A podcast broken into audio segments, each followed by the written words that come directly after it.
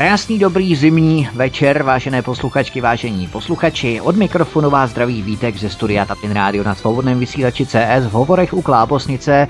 Jejíž hostem je Láďa z Kanady, které už jsme tady několikrát měli. Láďo, vítej opět na svobodném vysílači. Zdravím Vítku z Pozalouže, zdravím posluchače. Zdravíme taky na druhou stranu Atlantiku a ještě přes celý kontinent, protože Láďa je vlastně v kanadské britské Kolumbii, to znamená, že minus 9 hodin, že jo, Láďo? E, tak nějak, jo. Jo, jo, minus 9. Tak eh, Láďa tady vystoupí, protože se v Americe a ve Spojených státech toho mnohé děje kolem eh, inaugurace a kolem eh, prvních dnů působení Donalda Trumpa v Bílém domě. Ale v prvním vstupu se přemístíme do Kanady, konkrétně do Quebecu.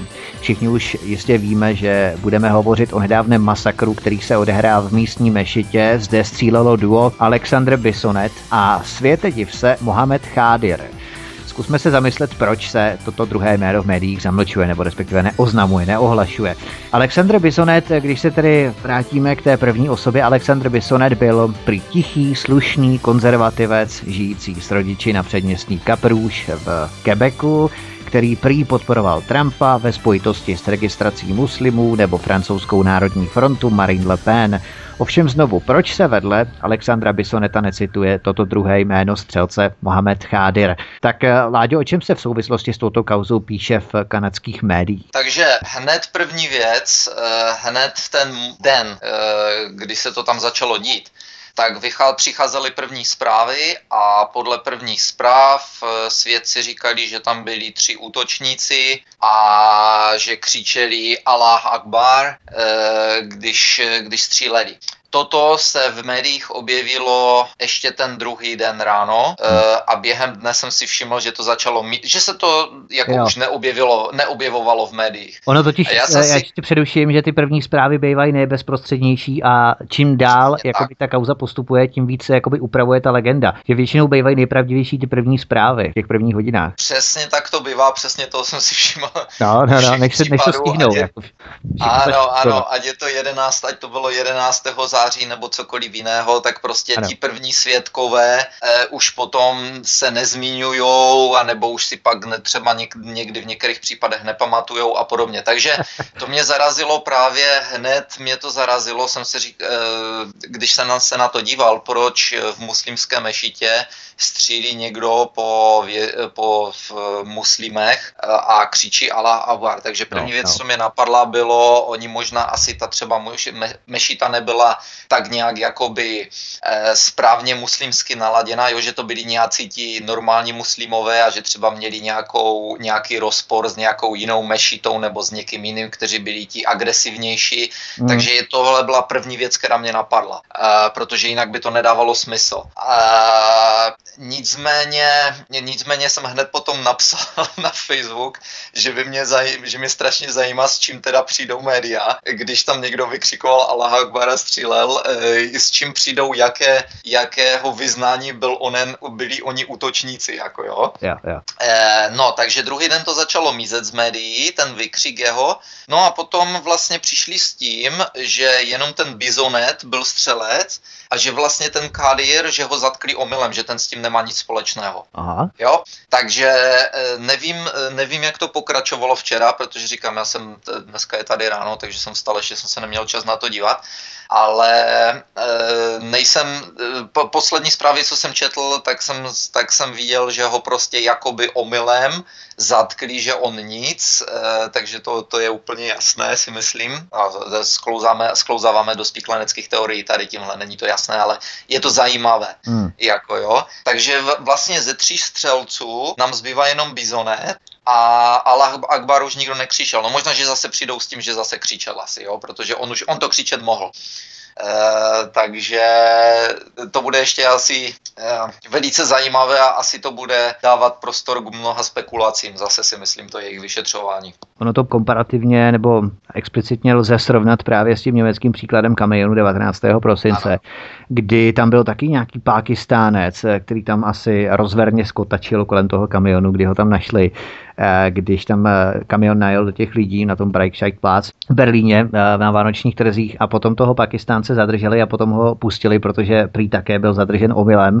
Jak jsem říkal, on tam asi jenom rozverně skotačil kolem toho kamionu a potom zatkli, respektive snažili se zatknout toho Anise Amriho, toho Tunisana nakonec. Jo? Ale, ale taky tam pustili právě nějakého Pakistánce, který byl zatčen omylem. Vždycky, jak, jak se pořád opakuju, vždycky je všechno podle velice podobného scénáře. Je to až, je to až pozoruhodné. Uh, možná, že tady tenhle člověk opravdu ten Kadir neměl s tím nic společného. Pri, Pri tam byl teda, když se v té, nebo někde poblíž, když se tam začalo střílet a Pri vběhl dovnitř a začal hned pomáhat zraněným a najednou viděl někoho s pistolí, eh, pravděpodobně v civilu, to muselo být. Říkal, že, že utíkal proto, protože viděl někoho s pistolí najednou vedle sebe nebo vběhnout do té mešity tak se lekl, že je to terorista a utekl, nechal zraněné zraněnýma a utíkal pryč. Mm. Jo, to byla jeho, to byla, eh, to je to, jak to vysvětlovali, proč si ho spletli s teroristou, proč po něm šli, proč ho zatkli. Uh, takže nevím, nevím, co na to říct, jako pokud on mm. nestřílel, tak určitě zbraň u sebe neměl a první zkoušky, které, když tě zatknou, které dělají, tak ti seberou otisky prstů a když je to podezření, když je tam podezření na použití střelné zbraně, tak samozřejmě dělají zkoušky na tvých rukou, na tvém oblečení po střelném prachu, takže Jasně, velice, jo. Ve, velice rychle, eh, teoreticky jakoby rychle se dá uh, identifikovat, jestli si střílel nebo ne, hmm. ale tak zase to je složité, on, on mohl mít třeba zbraň, ale nevystřelit z toho, jo, ale mohl být jeden z nich. Takže to bylo docela, to bylo docela překvapující a další věc byla, že vlastně ještě hmm. v ten okamžik, bylo to trochu divné, protože první, První bylo v médiích, že útočníky policie nemá a pak se najednou, eh, pak najednou vidím, že náš pre, ministerský, eh, ten premiér jako Justin Trudeau, mm-hmm. takže že hned vyhlásil, že to je nechutný teroristický útok, takže jsem si říkal, OK, tak policie nikoho nemá a útok na Mešitu je teroristický útok, kde na to přišel zrovna teďka. A no ale potom se zase nějak jako psalo, že teda policie vlastně měla útočníka hned na místě, že ho zadržela a druhý, že se přihlásil přihlásil na lince 911, což je jako, jako by doba české 158. Eh, takže druhý útočník se přihlásil sám. To měl být a teď nevím, který z nich to měl být. Jestli zadrželi, měli zadržet toho Kadira první a ten Bizonec se měl přihlásit, nebo... Jo. E, jo, takhle, myslím, že ten Kadir se přihlásil, že zavolal na 911, jo, takže, takže ten, co s tím neměl nic společného, se přihlásil při policii. E, takže, takže je to, je to no. takové nějaké zajímavé, jako jo. Ale... Ještě, že se Justin Trudovi nepovedlo to, že by to vyhlásil, že šlo o teroristický útok ještě předtím, než se to vůbec stalo, jo. jo, jo, jo, na to, to byl takový, takový pozor, no.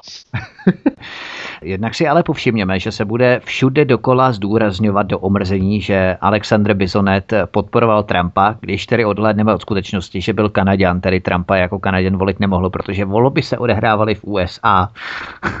A kromě Marine Le Pen z Francie byl mu ještě mohli přisoudit možná i sympatizace KFD v Německu, k rakouským svobodným, k italské lize severu, možná i k české SPD. Prostě takhle se dělá propaganda. Využít, vyždímat do poslední kapky jako citron jednoho šílence a za, za neřádit jím, pokud možno všechna protimuslimská hnutí, ať mají neomarxisté radost, že tu máme konečně dalšího kanadského Breivika. Kanadské média jsou totálně, ale totálně jako eh, ty takzvané lev, eh, leftistické teďka v Americe, dá se říct. Prostě kanadské média, ty jedou propagandu, to je úplně neúnosné. Ty jedou jo. všichni jednu notu, to je prostě anti-Trump, jak vyšitý, ať je to CBC, ať je to Globe and Mail, což jsou jakoby velké noviny kanadské, eh, prostě všechny noviny zpívají absolutně stejnou notu. Překrouc, překrucují samozřejmě fakta, využívají všechno. Taková, takový krásný příkladek využívají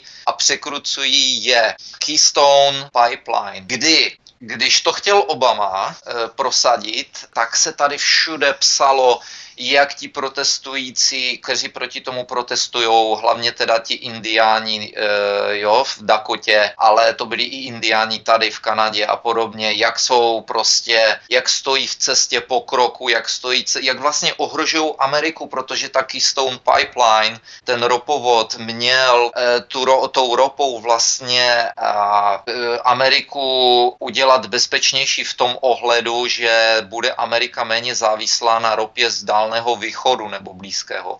A e, takže vlastně je to přínosné pro Ameriku a tady tihle protestující jsou vlastně antiameričani za prvé a za druhé ta Keystone Pipeline přinese tisíce a tisíce pracovních míst a práci a tak dále. No prostě, e, prostě a dobře, mhm. Obama měl dobrý nápad, tohle je velice prospěšný nápad ekonomicky a tak dále, prostě, prostě a dobře, tohle bylo, co za Obamy pěli média.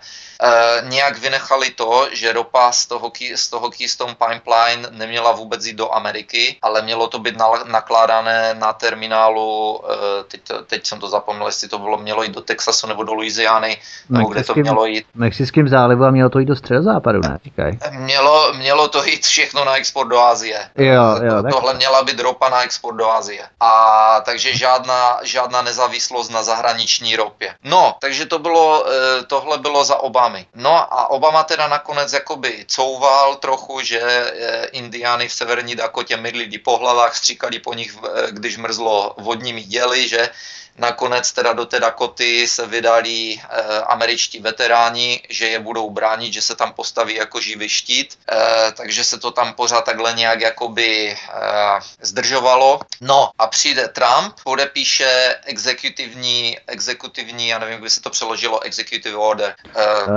výkonný, výkonné nařízení asi něco takového výkonné nařízení, prostě že a dobře, že s tou Keystone Pipeline, eh, že se s tím pojede, s tím projektem. No a podívejme se, co média všude v Kanadě a v Americe eh, najednou s čím přišli. Přišli s tím, že Keystone Pipeline, že to je úplný nesmysl, že to vytvoří tak maximálně, teď se to lišilo, některé média říkali 35 pracovních míst, některé říkali 50 pracovních míst, Předtím, předtím to byly tisíce, ty samé média psali předtím, že to budou tisíce pracovních míst a najednou jich bylo jenom 35 nebo 50.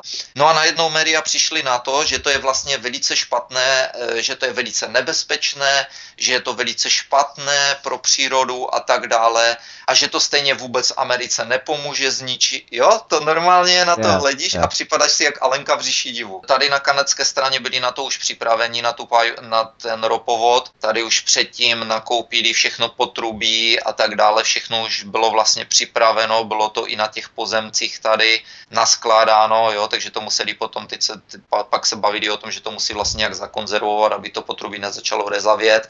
Jo. Uh, takže uh, kanadská strana byla připravená, ale v Americe se to právě jakoby blokovalo.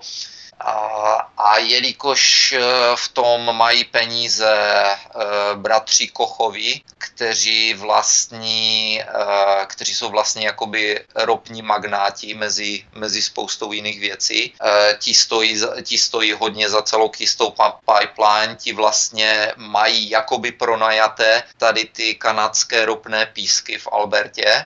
Oni jsou vlastně jakoby největší pronajímatelé e, e, té, těch, té země, kde se těží ty písky a oni vlastně si tu ropu berou od tamtud. Takže mm-hmm. já si nemyslím, že by bratři Kochovi najednou změnili strategii, protože oni to měli vyvážet do Asie právě všechno tady toto. Takže má to nějaký smysl vlastně, když eh, Amerika kupuje ropu z ropných monarchií v Perském zálivu a zase potom budou vyvážet rafinovanou ropu zase zpět do Asie. Co to je za kolečko takový zvláštní? No, uh, tomu nikdo ne, tomu já teda nerozumím, neže nikdo, tomu rozumí akorát finanční, e, někdo, kdo se zabývá financema okolo ropy, e, tak by ti to mohl vysvětlit, protože tohle není jasné mnoha lidem. E, třeba v Kanadě, Kanada má tady tyhle ty ropné písky, jo, e, z kterých se vytahuje složitým a dost pro přírodu devastujícím eh, způsobem se vytahuje z těch písků ropa. To jsou písky, které jsou, písk, písk, písek země, která je nasáklá ropou.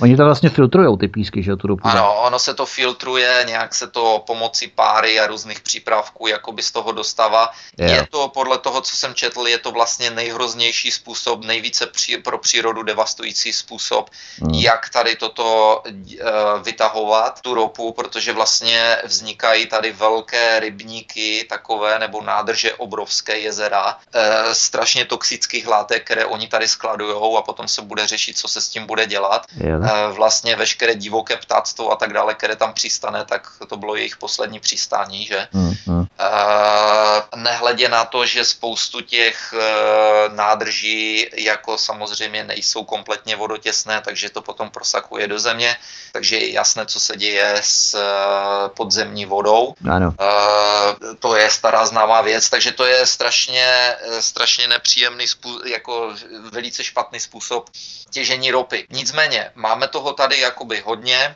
a věc je ta, že Kanada nemá žádnou rafinérii nějakou větší. Uh-huh. A mhm. všechno tady toto se vozí do Ameriky, eh, tam eh, do rafinérii bratří Kochu a ti nám potom prodávají Kanadě benzín. Benzín je tady daleko dražší než v Americe. Jo? A každý tady kroutí hlavou nad tím, jak to, že my tady těžíme ropu a máme dražší benzín než jo, v Americe, jo. když to vozíme. Do... No, protože bratři Kochové podle toho, co jsem četl, tak vždycky lobovali za to, aby, aby Kanada žádnou uh, rafinérii nestavila, aby nebyla soběstačná s benzínem, aby to prostě muselo jít všechno přes ně. No a navíc nějaké rafinérie teda tady máme, jo, ale není to právě dostačující na to, aby to zasobovalo kanadský trh. Nicméně, uh, člověk by očekával, OK, do těch rafinérií, které jsou v Kanadě, tak budeme vlastně vozit tu naši kanadskou ropu, protože se to tady těží, že je to jednoduché přepravit.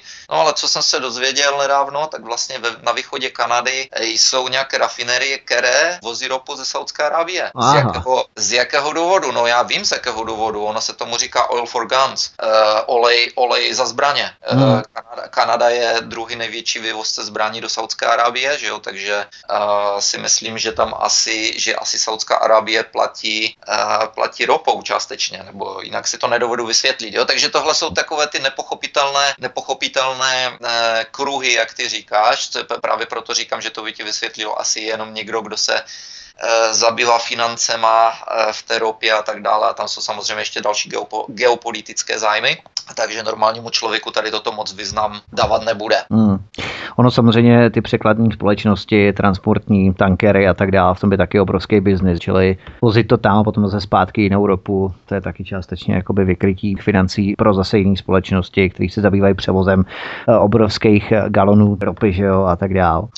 Uh, ano, je to pravda. Mimo, mimochodem, už delší dobu se ve finančních kruzích uh, říká, že uh, není tankerů k mání teďka, že je vlastně málo tankerů, protože se ropa skladuje prostě na moři ve, ve všech možných tankerech, které můžou najít. Aha. A manipuluje se s tím cena ropy. Drží se s tím cena ropy pře, e, v, na určité úrovni, aby nespadla e, dost hodně, protože za poslední, za poslední bych řekl dva roky asi e, spotřeba benzínu, spotřeba ropných produktů klesá ve velkém. A v Americe, ať se snaží, jak se snaží pozdvihnout ekonomii, tak prostě a dobře jeden z ukazatelů je spotřeba spotřeba benzínu a nafty a ten, ten ukazatel pořád klesá. V Americe se pořád spotřebovává méně a méně benzínu a nafty.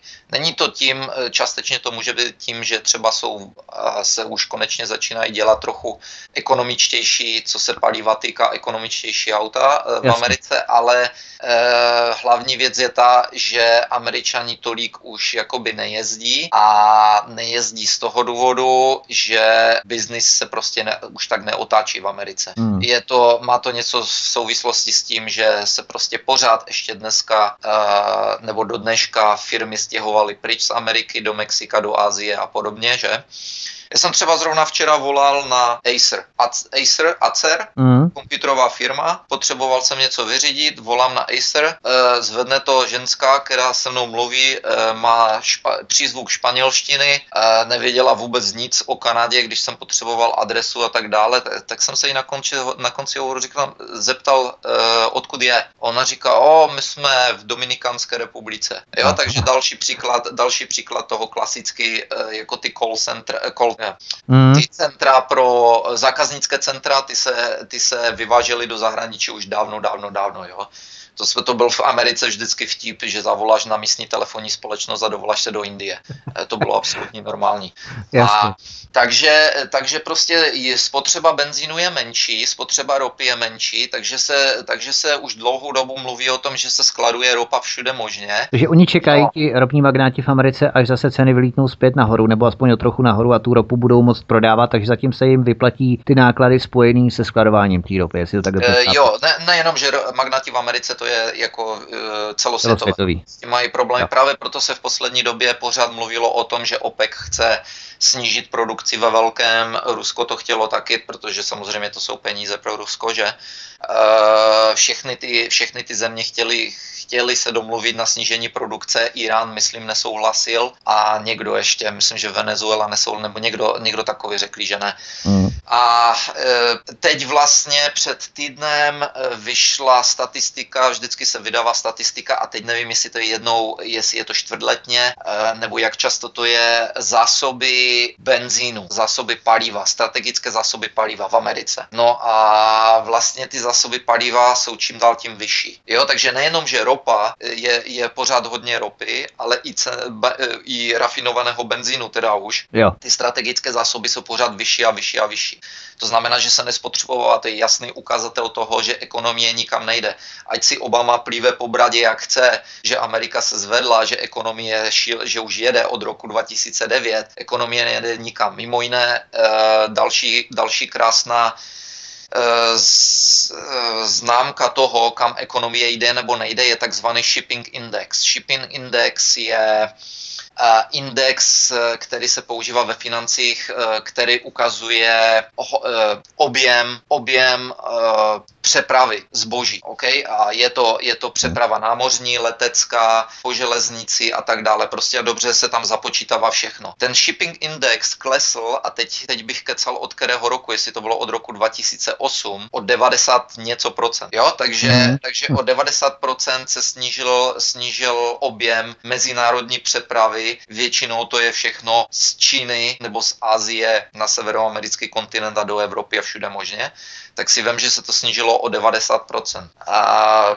tohle to je zpráva už stará, ale rok, asi rok zřejmě, tak nějak. Hmm. Nebo je to z minulého roku. A, takže ekonomie, žádná ekonomie nikde, nikam nahoru nejde. E, ropa, ropa, ropy je hodně a právě to, co jsem viděl, ty statistiky, tak to bylo, myslím, zrovna na Zero Hedge, e, to je website jako taková finanční, kde psali o tom, že je, jak to, že ceny benzínu benzínu se pořád drží na takové úrovni, když, když jsou ty zásoby, myslím tam psali, že jsou snad na all time highs, to znamená, že jsou uh, na nejvyšší úrovni, jako vůbec kdy byla. Jo, takže, takže je vidět, je vidět, že, že se to nějak jakoby tak... Uh, že jako přetlakovaný, něco... přetlakovaný hrnec prostě. Ano, ano, že, že to vaří, ale pořád ještě ta projístka na tom přetlakovém hrnci nevyplývla, jako jo? jo. Asi mi to tak připadá. Takže, takže ropa, ropa se skladuje všude, jak říkám, ne, nejsou to jenom američtí magnáti, jsou to, jsou to všechny ty země OPECu. Jako. Jo, a různé ty ropné kartely právě v těch daných zemích. Pojďme se ale podívat, když se bavíme o tom biznise, tak eh, pojďme se podívat na další první nebo jeden z prvních eh, Trumpových executive order, čili těch výkonných nařízení. A Trump podepsal příkaz o odstoupení USA od eh, transpacifického partnerství dohody označované zkratkou TPP. Tato smlouva měla odstranit obchodní bariéry mezi 12 zeměmi a byla už téměř na spadnutí, vznikala horko těžko celá léta. Dále se stahují mračna nad smlouvou NAFTA, což v překladu znamená Severoamerická smlouva volného obchodu. Co to bude pro Američany znamenat? Dojde k zastavení onoho procesu plíživého odbourávání hranic s Mexikem a Kanadou. K tomu Mexiku se za chvíli dostaneme v souvislosti s tou zdí, ale teď se zaměřme na ten proces globální agendy. Co to tedy v reálu znamená pro Američany? Teoreticky by to měla být pro Američany velice dobrá zpráva a nejenom pro Američany, ale i pro Evropu. E, třeba a pro další azijské země. No, takhle, pro azijské země asi ne, protože ty na to měli vydělat, ale e, v podstatě všechny ty smlouvy o volném obchodě se snaží odbourávat regulace ve všech zemích, e, snaží se odbourávat tarify a podobně. Když se podíváme na naftu, nafta byla velice špatná, nebo je pořád velice špatná smlouva z mnoha hledisek pro Kanadu a Mexiko. Nafta byla smlouva mezi Amerikou, Kanadou a Mexikem. Hmm. Implementaci nafty se zničilo, zdevastovalo mexické hospodářství, zemědělství hlavně. Právě proto se začali do Ameriky hrnout vlastně uh, jakoby lidi, kteří byli zaměstnáni v zemědělství. Uh, to mi bylo vysvětleno Mexičany, které znám tady, poněvadž jsme se bavili o, o situaci v Mexiku a já jsem jim vykládal o tom vlastně, když jsem žil v Americe, v Texasu, jako že, tam, že to tam je vlastně Eh, že je tam jakoby přelídněno eh, lidmi z, z, z Latinské Ameriky, z Mexika. Yeah. A oni mi říkali, oni říkali, jo, vy, vy jste tam eh, do Texasu utíkali všichni, všichni ti ze zemědělství. Právě proto třeba oni říkali, že že já znám Mexičany jiné, protože ty Mexičany, které znám tady v Kanadě, tak to oni jsou fyzicky vypadající jinak. Jo, to jsou normální jakoby bílí lidé, vypadají jako Evropané více nebo jako Španělé, ale ti v hmm. Texasu to jsou trochu jinčí Mexičani, to jsou jakoby takový indiáni, jo, e, dá se říct jakoby. Takový ty rednecks. Jako. Menší, ne, ne, takový ti menší, e, tmavší, snědší, jo, prostě jiný druh lidí. Oni říkali, jo, to, to je prostě, e, to jsou lidi převážně všichni z těch oblastí, kde je zemědělství hodně rozšířené. Oni říkali, tou naftou to bylo vlastně kompletně zdevastováno, protože Mexiko bylo, zahrn, bylo zaplaveno dotovanou produkcí ze Spojených států zemědělskou. Prostě dobře jim zakázala, tyto smlouvy jim zakazovaly uh, jakkoliv dotovat jejich produkci, to samé Kanadě. Kanada vlastně nemůže dotovat uh, zemědělce v, v tak velkém, ale Amerika ano. To znamená, že my tady v Kanadě třeba uh, Eh, tady bydlím čtyři hodiny od velké oblasti, kde se pěstují jabka mimo jiné. Jo, tam se pěstuje všechno, víno, jabka. Je to taková zvláštní oblast, jmenuje se to Okanagan. Mm-hmm. A e, je tam vinařská, je to prostě vinařství, e, meruňky se tam pěstují, jabka, všechno možné. E, velice teplá a úrodná země. A my tady ty jabka z Okanagan dostáváme velice málo v obchodech je jich velice málo, jsou drahé, jsou dražší než jabka z Ameriky importované. A když jsem se zajímalo to, proč to tak je, tak mi bylo řečeno uh, farmáři, že oni třeba z toho Okanagen to jabko nemůžou dostat do obchodu za méně než třeba 70 centů za pound, ale zatímco z Ameriky to jabko se do, do obchodu tady dostane za 35 centů za pound. Jo, protože v Amerika, Amerika těžce, těžce dotuje farmáře.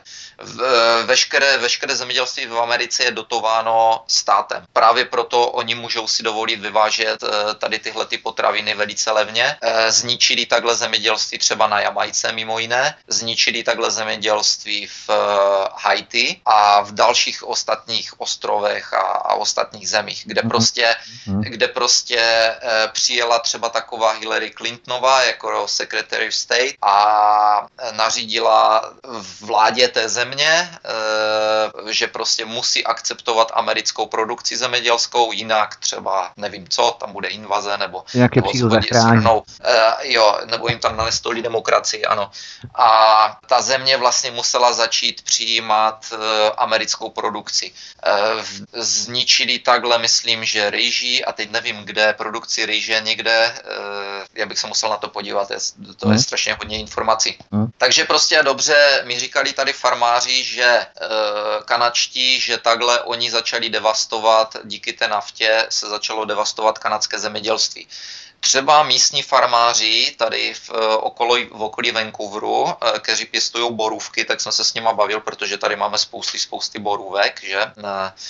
Farma, eh, pěstovaných na farmách a ti mi řekli, že třeba eh, pro menší farmáře, když jdou nakoupit nějaké postřiky a podobně, tak prostě se přestali prodávat eh, postřiky v menším. Začaly se prodávat postřiky jenom ve velkých barelech. Jasně. A jenom taková blbost, jo. Oni říkali, no my si to nemůžeme dovolit jako malý farmář koupit, protože to jsou šílené peníze. A já říkám, kdy se to změnilo? Oni říkali po implementaci nafty. Tohle to je taková, taková podprahová cesta, jak likvidovat malé, malé farmáře taky a jak je přinutit, aby prodali velkým farmářům, a velkým korporacím zemědělským, uh-huh. jo, nadnárodním. A oni mi to přímo řekli. Oni mi řekli jako dneska, jestli chce žít, jestli chce žít farmáři, tak říkali tak jedině jako hobby a, a jako budeš muset mít pár milionů jako v kapse. Jo, jedině jako koníčka to dělat, protože říkali, vůbec se to díky té naftě nevyplatí. Takže nafta vlastně není výhodná ani pro Mexiko, ani pro Kanadu. A navíc třeba z druhé strany taky nebyla výhodná pro některé další, uh, myslím, že pro mléčnou produkci v Americe. Z nějakého důvodu tam Kanada taky se vymohla nějaké věci. Jo, takže takže ty e, taky zase třeba kanadská firma e, soudila Ameriku kvůli něčemu, to, bylo, to byl ten soud mezi firmama, kdy americká vláda zakázala té kanadské firmě, to byla nějaká to byla nějaká e, firma, která těžila něco a Amerika je tam nechtěla pustit, takže kanadská firma soudí Ameriku o strašně velké peníze. Jo? To je to, to, o čem se mluvilo, ta TTIP s Evropou, jakože vlastně to hrozí potom tím, že nás budou soudit nějaké firmy, třeba Českou republiku za to, že Česká republika nedovolí nějaké firmě produkovat nějaké toxické látky, no tak oni je budou soudit za takzvané teoreticky ušly, ušlé zisky, uh, ano. zisky jo, které, uh-huh. které by byly mohly možná vydělat, kdyby byla bývala republika jim dovolila zničit, zdevastovat přírodu. Jo? Takže já si myslím, že zrušení těch smluv e, samozřejmě může uškodit některým věcem, ale myslím si, že gl- takhle globálně vzato, e, že je to velice dobrá zpráva. Všechno to, co jsem o tom slyšel od všech, od všech možných lidí ze světa financí, ekonomie, za celé ty roky, kdy se tady ty smlouvy připravovaly, TPP, TTIP a další a další a další, a tak, tak e, ty smlouvy nejsou, nejsou výhodné pro nikoho jiného než pro nadnárodní korporace. Hmm.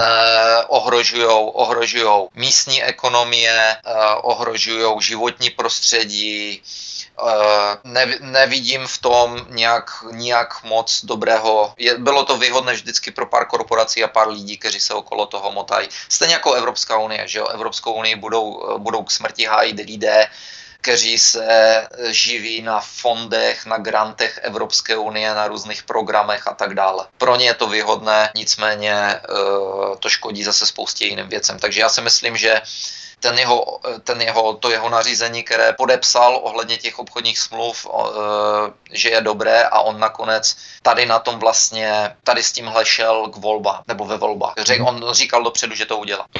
Ve středu 25. ledna Trump dodržel další ze svých předvolebních slibů a vydal výkonné nařízení k výstavbě zdi na hranici s Mexikem.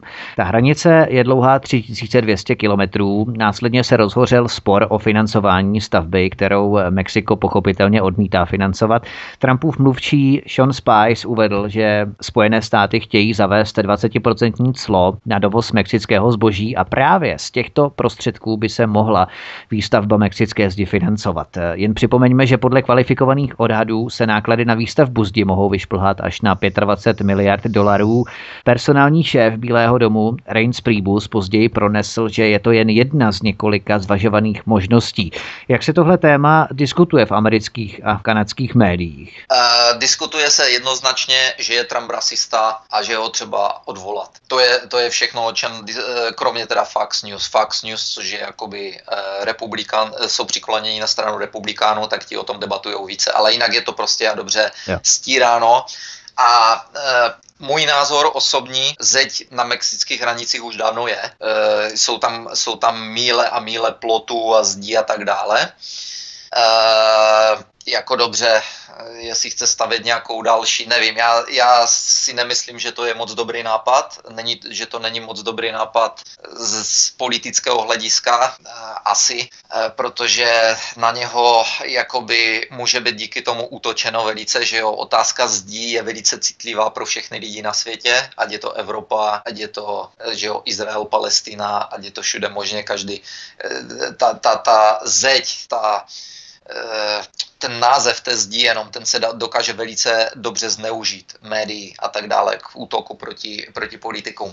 Ale myslím si, že to nedává moc smysl, ale uh, jednoduše zjednodušeně řečeno, pokud zruší naftu Trump a poškodí tím vlastně jakoby částečně americké zemědělství v tom, že vlastně nebude moct vyvážet do, do Mexika tu těžce dotovanou produkci, a Mexiko se začne zase uh, jakoby stavět na nohy jejich zemědělství, tak vím, uh, už dávno, dávno se o tom mluvilo a uh, říkali to i všichni ti ilegální emigranti v Americe, že by se do Mexika vrátili. Kdyby v Mexiku je třeba zvednout ekonomii, srazit na kolena korupci, uh, drogové kartely hmm. a Mexiko bude zase zpátky.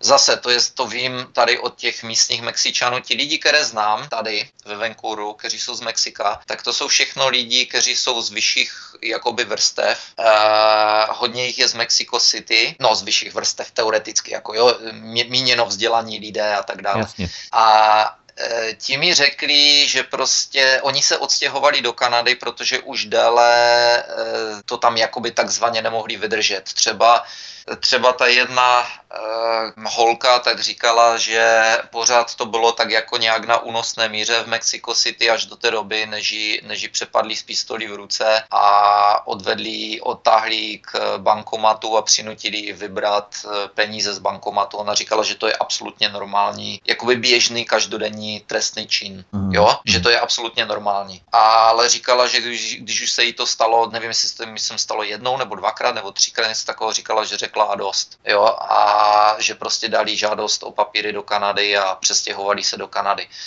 Uh, podle toho, co mi říkali, korupce je velice, velice uh, rozsáhlá v Mexiku. Eh, když náhodou se dostane k moci nějaký starosta nějaké vesnice nebo nějakého města, který, je, který se rozhodne tu korupci zničit, tak většinou nemá dlouhé životnosti. Yeah. Bude zabít nebo zabita eh, nějakými drogovými kartely nebo někým. A, a všechno to je to v, v podstatě drženo, nebo bylo to drženo celou dobou, celou dobu Amerikou. E, jo, protože vlastně je prokázaná věc, že americká vláda nebo CIA nebo, ať, nebo kdokoliv, tak držela vlastně jakoby pro sebe jeden z drogových kartelů, teď nevím, jestli to byla ta Sinaola nebo kdo to byl, aby, aby vlastně likvidovali další drogové kartely a zatímco tady ten drogový kartel se jim vymkl z ruky a roz, rozmohl se po celé zemi jo, a tak dále a tak dále a Amerika je pořád drží. E, takže já si myslím, že pokud, eh, pokud Mexiko se začne zvedat na nohy, tak eh, vlastně se zastaví i ilegální migrace do Spojených států v nějak ve větším. A mezi náma ilegální migrace z Ameriky uh, klesala za posledních, za Obamovy vlády. Uh, od roku. v roce 2008 a tam bylo 12 milionů ilegálních migrantů v roce 2008 a potom máš pravdu, ta migrace klesala, no, přesně tak. Oficiál, oficiálně 12 milionů. Aha. Nebo, nebo to, co se mohli dopočítat, nikdo neví, kolik jich tam je, jo.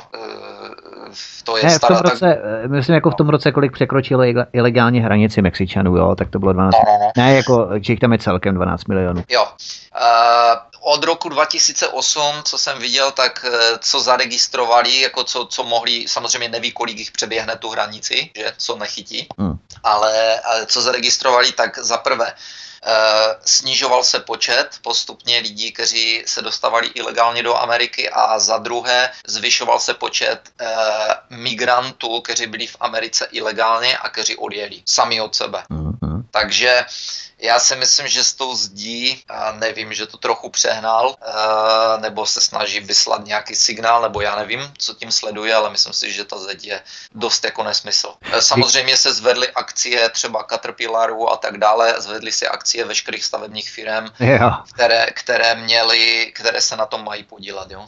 Když teda bavíme se o tom clu, tak e, mexický ministr zahraničí Luis Videgaray prohlásil, že takové clo by vedlo ke zdražení mexického dovozu dovozu pro americké spotřebitele, takže nakonec by zase zaplatili samotní američané. Do jaké míry chce Trump tento prostor, si myslíš, vyplnit zvýšením domácí produkce, pokud vznikne díra v rámci nedostatku zboží mexické provenience? Já si myslím, že díra, eh, díra žádná nevznikne, protože eh, Amerika je schopna produkovat veškeré věci sama, až na nějaké eh, speciality. No jenže dráž, o to jde. Dráž. teoreticky, teoreticky možná dráž, ale tohle je, tohle je taková nekonečná otázka, o které hmm. se vždycky každý dohaduje.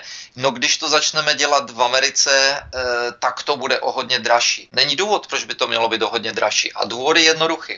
Už jsem to, myslím, jednou zmiňoval. Když jsem přišel do Ameriky, tak uh, jsem se seznámil s jedním Čechem, který dělal pro Levi, uh, Levisky džiny, jo? jo, jo. Pro Le- Levis, jako, abych to řekl česky, kamp, uh, firmu, right. která mm-hmm. dělá džiny. No a protože jsem přijel tenkrát do Ameriky, to bylo pár roků po revoluci, tak samozřejmě džiny byly uh, v trendu, jako jo, tak jsem hned běžel do obchodu značkového na Levisky se podívat a a viděl jsem, že levísky stojí 40 dolarů nebo 39, 40 dolarů, jo. A tak, eh, tak OK, tak jsem si koupil levísky jako americké, jo. A seznámil jsem se s Čechem, který tam dělal manažera uh, v uh, určité, v určité sféře No a čtyři roky potom, co jsem přišel do Ameriky, tak on prostě končil v té firmě. A on mi říká, oni všechno berou, všechny stroje e, a dávají to prostě na loď a jede to. A jede do Mexika a do Asie. Jo, zavírají všechno. A nabízejí lidem prostě dřívější odchody do důchodu a tak dále. Jemu nabídli, buď můžeš žít dříve do důchodu a dáme ti odstupné, anebo budeš dělat na našeho manažera no, v nové fabrice, můžeš jet buď, na, buď do Mexika, nebo do Azie, nebo ještě na Havaji něco měli, myslím.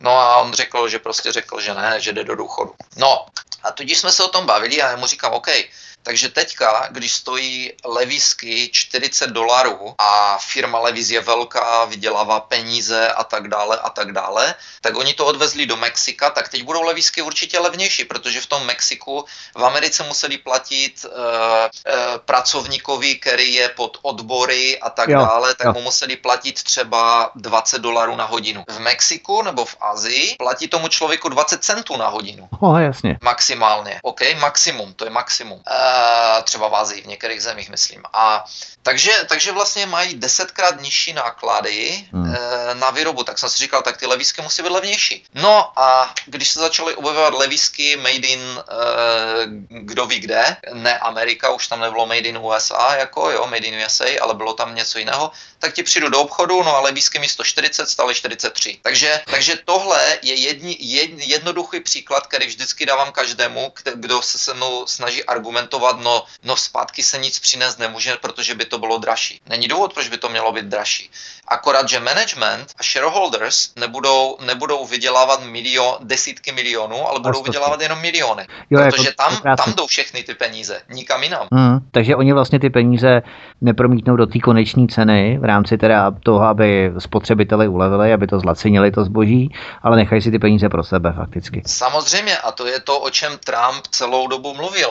Veškerý, veškeré outsourcování, jak tomu říkají outsourcing, to znamená uh, stěhování někam jinam, veškeré stěhování výroby někam jinam je, uh, benefituje jenom pár lidí. Benefituje uh, shareholders, uh, což jsou akcionáři společnosti a benefituje majitele společnosti a management. To je všechno. Koncového zákazníka nebenefitu, ne, ne, nebenefituje vůbec. Hmm. A když se podíváš s odstupem na obchod obchody v Americe. Když jsem přijel do Ameriky, tak byly uh, elektronika, made in USA, made in Japan, OK, televize. Uh, tenkrát mi říkal ještě jeden chlap, který se zabýval elektronikou, mi říkal, vždycky, když jdeš do obchodu, za, otoč tu televizi a podívej se, aby tam bylo napsané made in Japan, vyrobeno v Japonsku. Protože se začínají sem a tam objevovat televize vyrobené v Indii a tak dále, jo, ale tenkrát bylo ještě pořád všechno made in USA, Kenwood třeba, jo, velké, měl tady velké fabriky v USA, jo. Eh, takže, takže tenkrát se to teprve začalo objevovat. No, eh, tenkrát ještě dejme tomu, bývalo v obchodech kvalitní zboží, jo, mohlo se koupit něco kvalitního. Hmm. Dneska to samé zboží je dražší než bývalo, kvalita je o 50 nebo, nebo více procent horší a je to děláno někde, kdo ví kde. Většinou to dělají tak jako v případě iPhoneu, třeba Apple Company, tak ti, ti byli už nařčení z toho, že používají dětskou, že používají děcka, že, že neplatí nic těm, těm lidem tam a tak dále, prostě otrokářská práce, ale to je spoustu firm, že, hmm. které tady toto dělají, takže že by to benefitovalo Azii, do určité míry ano. Máme tady ve Vancouveru plno bohatých Číňanů, kteří na tom zbohatli, ale zbohatli jenom díky tomu, že, že vlastně jim bylo umožněno otevřít továrny a za, za otrokářské ceny zaměstnávat další lidi, jo? A ti tady teďka jezdí, jejich děcka tady jezdí do školy ve Ferrari a v Lamborghini. Takže to je zase pár, uh, to je zase pár lidí. Uh, to jsou takoví ti užiteční idioti, jak se říká v těch zemích, kteří byli ano. ochotní, ochotní prostě zaprodat svoji matku a zaprodat svoje svůj lid, jakoby, dá se to tak říct, dá, hmm. jako kapitalismus se tomu říká, no. Ano, ano, ano. A, a vykořišťovat blížní své v té zemi, že, a vydělávat na nich peníze. Uh, takže takže uh, to přesunutí výroby ne, ne, nemá vůbec žádný vliv uh, dobrý na obyčejné lidi, na obyčejného zákazníka. Ale to je přesně to, o čem Trump mluvil. To benefituje pouze pár lidí a právě proto on mluví o tom, aby se to tady stěhovalo zpátky. A mimo jiné, minulý týden, myslím, Foxconn Eh, což je firma, která dělá displeje pro Apple. Eh, a plus ještě nějaké další firmy, je to Čín, eh, z Tajvan nebo Čína, teď nevím, tak, tak oznámila, že bude investovat několik miliard dolarů do nové fabriky a vytvoří, myslím, 50 tisíc pracovních míst v Americe. Myslím, že Ford zrušil svoje plány na výstavbu fabriky v Mexiku a řekl, že investuje ty peníze do rozšíření výroby tady v Americe, plus ještě nějaké nějaké další firmy. Řekli a ty firmy řekly, že to není díky Trumpovi, že oni sami od sebe se rozhodli. Mm, tak, to jsem se schuť, tak to jsem se schutí zasmál. a myslíš, že to bude takový od... jakoby trend, řekněme společenský, moderní trend, eh, který bude in, tak říkajíc, pro ty firmy zase vracet výrobu zpět do Spojených států amerických, i když budou tvrdit, že to není kvůli Trumpovi, ale vznikne takové jakési společenské klima, že bude pro tu firmu výhodnější i v rámci určitého PR jo, nebo marketingu přestěhovávat ty firmy zpátky na území Spojených států. Ano, e, takhle. E, tohle to se dalo, dává zaznamenat, e, ten, tohle je trend, který jsem zaznamenal za posledních několik let u pár firm, které se rozhodly přestěhovat výrobu zpátky do Spojených států kvůli kvality a že mají všechno vlastně jakoby pod kontrolou více a kvůli lepšímu image, přesně jak to řekl, ano, PR, ano. public relations, že jo, kvůli lepšímu image mezi lidmi, Eh, protože za poslední léta jsou tady tlaky hodně, aby prostě lidé začali nakupovat lokálně, jo. Uh, prostě buy local, to znamená nakupuj lokálně, místně a tak dále, zemědělci a podobně. A my to taky třeba podporujeme. Já radši jdu tady na, eh, k místním farmářům nebo na ty farmářské trhy, než bych měl jít do obchodu platit uh, nějaké korporaci, která je z Ameriky nebo něco takového, která vlastní sítě obchodu. Jo?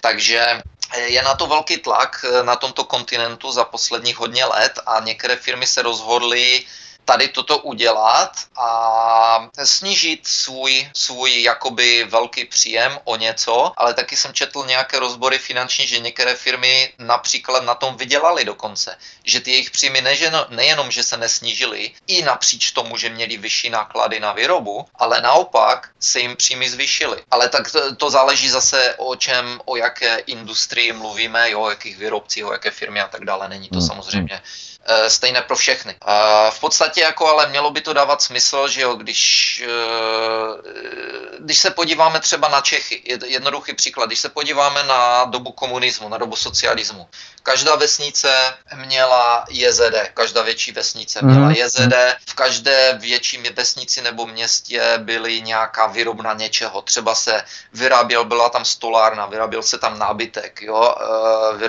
pak byly sklárny a tak dále. Takže všude bylo, byla místní výroba a bylo spoustu práce. Že jo, po revoluci se to všechno začalo rušit, JZD se zrušily a tak dále a tak dále, no a všichni ti lidi byli nezaměstnaní najednou, že jo. Když se člověk podívá e, na severní Moravu, na oblast Bruntálska a tak dále, to je koneč, konec tam, že? E, takže, takže tohle to všechno vlastně dává smysl přivádět výrobu zpátky, lokalizovat výrobu, dává smysl pro lidi, dává to smysl pro jakoby teoreticky tu zemi, aby, aby měla více peněz prostě z toho hospodářství, ale samozřejmě to nedává žádný smysl pro banky a nebo pro nadnárodní korporace, jo, protože nadnárodní korporace nemůžou fungovat v takovémto systému, protože není jak, na čem by nadnárodní korporace nebo korporace velké potřebují zglobalizovat, zničit všechny malé výrobce, Eh, malé prodejce, malé producenty a prostě vzít, převzít tu kontrolu pod sebe. To je, to je zásada globalizace prostě. No a tím pádem klesne i logicky ten shipping index, byť se ta ekonomie vlastně nesníží, protože ti lidé budou lokálně nakupovat a ty firmy nebudou dovážet takovou dlouhou trasu ze zámoří svoje produkty, ti lidé to budou nakupovat lokálně, čímž vlastně dojde ke snížení té křivky toho shipping indexu, ale ta ekonomie ve skutečnosti klesat nebude, ne? Uh, ano, ano. Uh, teoreticky, když se, když přeměníš všechno na lokální výrobu, tak samozřejmě uh, ubyde, ubyde přepravy. To znamená, že budou uh, ztratné firmy lodní, železniční, silniční, kamionová doprava a přestane se, no, sníží jo. se spotřeba paliva a tak dále. Jo. Ano, to je zase ta ropa, přesně. To, ono to všechno se vším souvisí. Lokalizací výroby a lokalizací prodeje vznikne víc pracovních míst, než zanikne. Mm-hmm. Zaniknou pracovní místa v nadnárodních korporacích, ale jak říkám, protože je to všechno zglobalizováno, tak, uh, tak je těch pracovních míst pár. Vždycky, když tady převezme nějaká velká firma nebo velké aerolinky, když tady vidíš, když se slučují dohromady, teď, teď nevím ty jména, teď dochází k velkému slučování taky dvou velkých aerolinek v Americe, takže teď už máme, myslím, jenom čtyři. Jo. pokud se nepletu, eh, čtyři eh, letecké eh, vlastně přepravce, to je všechno, takže se snížila konkurence, to znamená, že si můžou dělat mm. dohody mezi sebou, kartel a tak dále. No ale pokaždé, když se tohle stane, tak prostě dochází k velké ztrátě pracovních míst. Nevzniknou, slučováním nevznikají pracovní místa, slučováním se ztrácejí pracovní místa. Všichni ti, tady se to stalo ve Vancouveru, taky jsme měli velké opravny, nebo jsou tady jako velké opravny letecké a taky došlo k nějakému sloučení, teď nevím díky kterému sloučení, kterých aerolínek to bylo, no a spoustu tady těch mechaniků bylo bez práce na jednou ze dne na den. E, takže globalizací, slučováním se nikdy žádné pracovní místa nevytvářejí, nikdy. Ještě jsem neslyšel o, nějaké, e, o nějakém případu, kdyby se vytvářelo více pracovních míst. E, vždycky se pracovní místa ztrácejí, e, i bylo to i se slučováním bank v Americe, jelikož mám spoustu známých v bankovnictví a ve financích, hmm. tak vím, že prostě co co se dělo normálně, absolutně normální bylo po, po roce 2008, po finanční krizi, že jo, na tom nejvíce vydělali banky, protože sežrali vlastně ty malé banky, takže, takže hlavní banky vlastně se od roku 2008 smějou nebyt uší tak okolo celé hlavy. A e, co se dělo e, v, pro běžné pracovníky v bance bylo to, že když došlo ke sloučení banky, tak spoustu lidí dostalo padáka z té staré banky. Hmm. No a ti lidi v té velké bance, konkrétně třeba můžu říct o Chase Manhattan. OK, Chase Manhattan ano. koupila mimo, mezi, mezi jinýma banku Washington Mutual. Washington Mutual, tam mám, tam mám konkrétně taky jednoho známého, tak ten mi řekl, jo, sebrali nás, vyhazeli všechny, mě si nechali, protože jsem byl jako jeden z nejlepších uh, Eh, lidí tam, takže, takže jsem přešel vlastně pod Chase Manhattan a říká, ale všichni dostali dvojnásobek, trojnásobek, čtyřnásobek práce navíc za stejné uh-huh. peníze. To stejný prach, jasně. Jo, e, to znamená, že práce třeba ty si dostal po sloučení banky, práci za další dva lidi z té staré banky a, jo, a jeď, jo. jo, za stejné peníze. Takže on, on právě už nesčetněkrát tenkrát uvažoval, že odejde a nakonec teda odešel, otevřel si svoji e, hypoteční firmu a protože on tam dělal v hypotékách, takže otevřel si svoji hypoteční firmu před pár lety v Kalifornii a, a dělal jsem na sebe. Ale e, tohle to jsem slyšel jednoho člověka vedle druhého. Z, z bankovnictví a jak říkám, e, co jsem se dočetl, je to, je to pravda i v ostatních industriích. Takže takže globalizací se z pracovní místa ztrácejí, lokalizací se pracovní místa vytvářejí. Posloucháte svobodný vysílač od mikrofonu vás zdraví Vítek ze studia Tapin Radio. Dnešním hostem hovoru u Klábosnice je Láďa z kanadské Britské Kolumbie. My si chvilku zahrajeme, no a po písničce tu jsme opět s vámi a probereme další executive orders, čili výkonná nařízení Donalda Trumpa za první dny jeho působení v Bílém domě. Takže zůstaňte s námi, po písničce jsme tu opět zpátky. Hezký večer. Tak písnička nám právě dohrává, vy jste opět naladěni na svobodném vysílači, který je vaším společníkem dnešní večer, stejně tak jako my. Posloucháte rovněž tedy Studio Tapin Radio, od mikrofonu má zdravý Vítek a spolu se mnou v hovorech u Klábosnice je tu Láďa z kanadské Britské Kolumbie. Láďa, víte ještě jednou u nás? Tak zdravím zpět všechny ty, kteří ještě neodešli. Tak a pro ty, kteří právě přišli, tak uh, probíráme, probíráme Donalda Trumpa, probíráme jeho takzvaná executive orders, čili výkonná nařízení, které on aplikuje v rámci jeho působení v prvních dnech v Bílém domě. A my se ještě tady vrátíme k té mexické zdi, protože mexický prezident Enrique Peña Nieto Předtím kvůli tomuto sporu zrušil plánovanou náštěvu Spojených států. Jak Mexiko předtím koordinovalo vracení ilegálních Mexičanů z území USA zpět na území Mexika? Protože Mexičané pobývající v USA ilegálně a pracující na černo vykonávají ty druhy prací, na které se samotní američané příliš nehrnou, když to takhle řekneme. A také za třetinovou vzdu, čili nedojde tady ke zdražení určitých služeb, pro které se marně bude schánět náhrada v podobě pracovních sil. Nikdo nebude chtít dělat tyto manuálně nenáročné práce, řekněme právě v oblasti zemědělství, jak jsme o tom mluvili? Tak, uh, takhle. Uh, onen mexický prezident, uh, co jsem o něm slyšel, tak teoreticky byl, by měl být loutkou takovou, jako Spojených států taky, uh, Obamy a podobně. Předtím. A jak, že zrušil tu návštěvu, ano, e, to je pravda. Jak koordinovali vracení ilegálních emigrantů předtím, tak to není jasné vůbec nikomu, poněvadž, poněvadž zase stará známá věc v Americe bylo, že imigrační naloží e, ilegály do autobusu, odveze, odveze je za hranice ráno, oni jsou večer zpátky uh, už, už v místní restauraci. Jo. Takže, uh, takže těžko k tomu nemůžu vůbec nic říct, protože to, to, tohle nevím. Jasně. No, totiž se zdražením, to. No, povídej, promiň. Se zdražením služeb, to je to samé, jak s tou globalizací. Uh, v zemědělství, ano, napo- jako takhle. Než začali dělat ilegálové v Americe, kdo ty práce dělal? Dělali to američani, že jo? Uh, ne, než se tam začalo hrnout jako hordy a hordy ilegálních pracovníků. Ilegální pracovníci a různí migranti a různí, různí takoví lidi jsou zase velice prospěšní pouze pro korporace a majitele biznesu. Eh, já už jsem to možná kdysi říkal, já jsem sám jako vlastnil tam firmu, dělali jsme stavební práce a tak dále a mě e, jako upozorňovali na to, ať si dávám pozor, ať nenajímám nikoho, kdo by byl nelegální, jo? žádného Mexikána, který by neměl papíry, že musím si ověřit, a jestli má, jestli má zelenou kartu a tak dále, jestli má platné social security, to znamená e, něco jako by rodné číslo, jo, nebo jo. a tak dále. No a v průběhu času jsem se seznámil s jedním majitelem takové podobné firmy, jak jsem měl já, byl to Mexikán, No a ten se smál, ten říká, no jo, ty platíš svým lidem tolik a tolik za hodinu nebo za práci a tak dále. Já jim platím 5 dolarů na hodinu, což nebyla ani minimální, nebo 3 nebo 5 dolarů za, za hodinu, jo, což nebyla ani, myslím, minimální mzda. Já se na něho dívám, říkám, kdo ti za to dělá, za ty peníze? On říká, já si vozím lidi. Nelegály, všechno ilegálové. On mi říká, já si vozím ilegály. Já říká, já vás všechny dostanu, on se ještě tak smál, říká, já vás všechny dostanu z toho biznisu, protože my jsme tam byli skupina jako Češi a Poláci, my jsme měli tady tyhle ty firmy, jako menší firmičky, vždycky každý pár lidí, jo, jo. na různé stavební a malířské práce a tak dále, constru- construction jako, a on říká, já vás všechny dostanu z biznisu, jo, a ještě se tak smál, říká, se mnou nemůžete konkurovat. e, takže e, samozřejmě, že ne, protože my nemůžeme nikomu platit jako z dalších Čechů, Čechů nebo Poláků, kteří pro nás dělali, hmm. tak, tak mu nemůžeš platit 3 nebo 5 dolarů na hodinu, by tě každý poslal do háje, protože za to prostě nevyžiješ. Jo, nemůžeš si, nemůžeš si za to zaplatit hypot, nájem nebo hypotéku nebo, nebo podobně, jo, to prostě nefunguje, ale ti ilegalové ti byli rádi za všechno, žili, žilo jich 40 v jednom baráku, jak v myším doupěti a, a posílali peníze ještě potom zpátky do Mexika, že?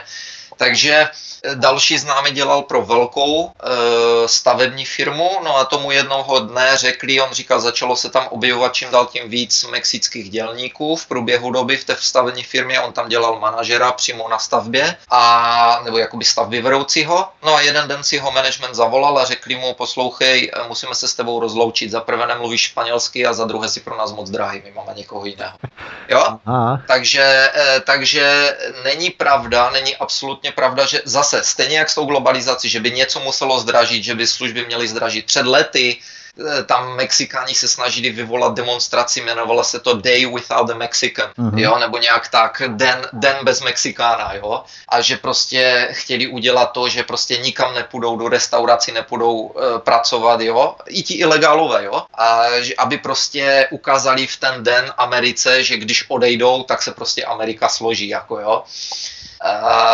Takže není to, jak říkám, není to pravda, že by něco muselo zdražit. E, zase třeba, uh, když bych byl pořád měl tu firmu a zaměstnával Mexikány za levnější peníze, no tak bych hold musel zaplatit, kdybych jim platil 5 dolarů a oni by odešli, no tak bych hold musel zaplatit 10 dolarů nebo 15 dolarů na hodinu Eh, Američanovi nebo Čechovi nebo Polákovi. Takže bych měl... A jaká je to v tom teda ta pointa, že oni vlastně mohli zaměstnávat ilegály, platili jim tak málo a ty si nemohl? Proč oni mohli, ty ne? No, já jsem mohl taky, jenomže jsem to nevěděl, mi bylo, jako mi bylo řečeno, že nesmíš, že zaplatíš 50 tisíc pokutu a taky, no ale potom jsem zjistil, že to firmy dělali.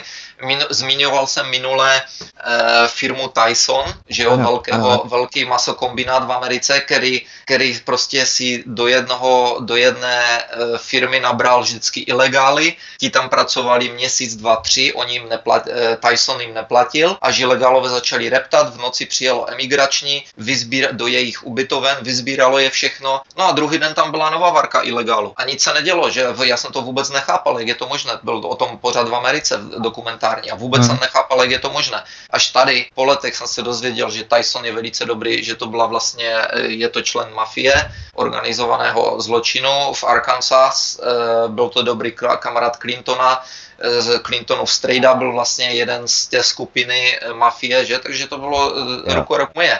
A v Americe se potom v těch posledních letech už vůbec nějak moc potom nešlo, jestli nějaká firma zaměstnávala ilegály nebo ne. Já jsem to nechtěl dělat, já jsem měl strach z toho, jo, ale, ale jako bylo to normální a tady tihle Mexikáni ti se smáli ti zaměstnávali i svoje, svoje soukmenovce, ilegály, jen to hvízdalo, jo. Takže to je takové země neomezených možností, jako, jo.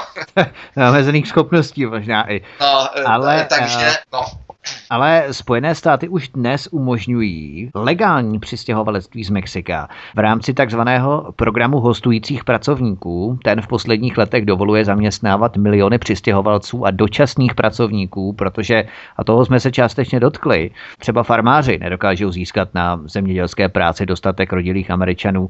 Takže to je vlastně taky ten důvod, proč ta možná křivka klesá v rámci tedy ilegální migrace z Mexika. No takhle vždycky firmy ve, veškeré se združují do velkých spolků, které potom lobují politiky za určité zájmy. Jak když jsem byl v realitách, když jsem dělal realitního makléře, tak každý realitní makléř platí v Americe poplatky takzvané, teď si nespomenu, jak se to jmenuje, je to spolek e, realitních makléřů, který má svůj, svůj, jakoby svůj pobočku ve Washingtonu a tato firma lobuje za zájmy realitních makléřů nebo realitních firm ve Washingtonu politiky. Nesčetněkrát tam bylo, jsme byli kritizováni, že si držíme jako realitní makléři trh pro sebe, že schválně nedovolíme obyčejným lidem jakoby prodávat reality a tak dále a že za to může tady tahle lobby, která vždycky, když zejde nějaký takový návrh, aby se uvolnil přístup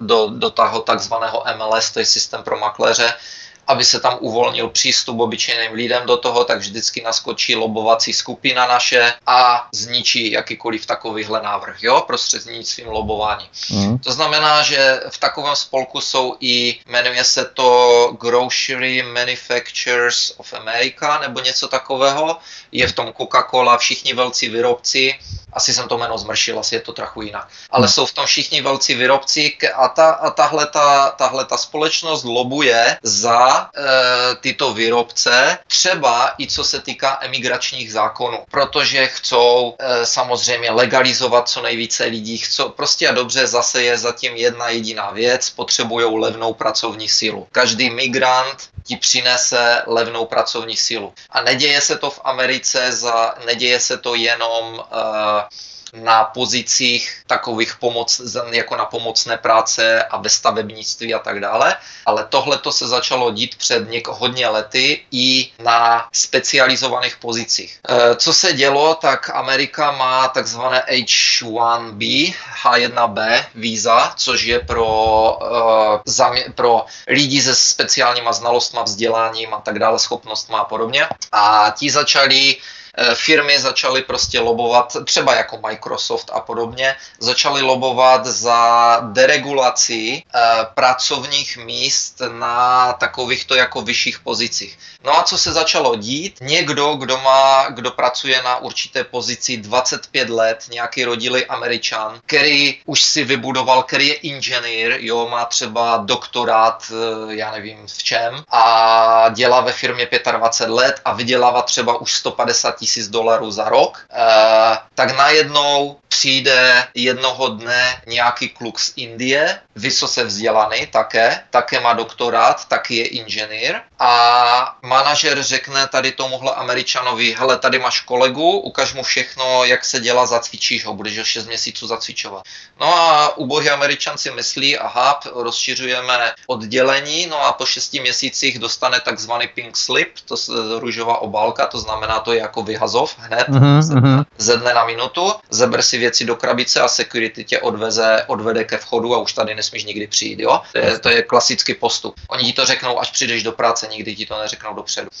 A e, takže, takže vlastně dostane po šesti měsících vyhazov, no a tady ten mladý inženýr z Indie, vzdělaný, schopný člověk, jo. E, zastoupí tady tohohle američana za 45 až 50 tisíc ročně. Mm-hmm. Bez, bez dalších nějakých výhod, bez dalších věcí. Tohle není, tohle není něco, co bych si vymyslel, tohle jsem slyšel přímo rozhovor s hodně lidma, kteří se naštvali a vyšli na veřejnost tady s tímhle se svými příběhy e, z různých pracovních míst, takže to tohle je velice zdokumentováno dobře hmm. a e, teď, teď bych kecal, jestli takhle vyměnili, myslím, že kolem 8 milionů pracovních míst od, za posledních, já nevím kolik let, jo? 8 milionů vysoce vzdělaných, e, specializovaných pracovních míst vyměnili, dobře placených, vyměnili za migranty z jiných zemí, z Číny nebo z Indie, většinou v technologických odborech, hmm. kteří jsou velice schopní, velice vzdělaní, e, ale dělají za třeba čtvrtinovou nebo třetinovou cenu.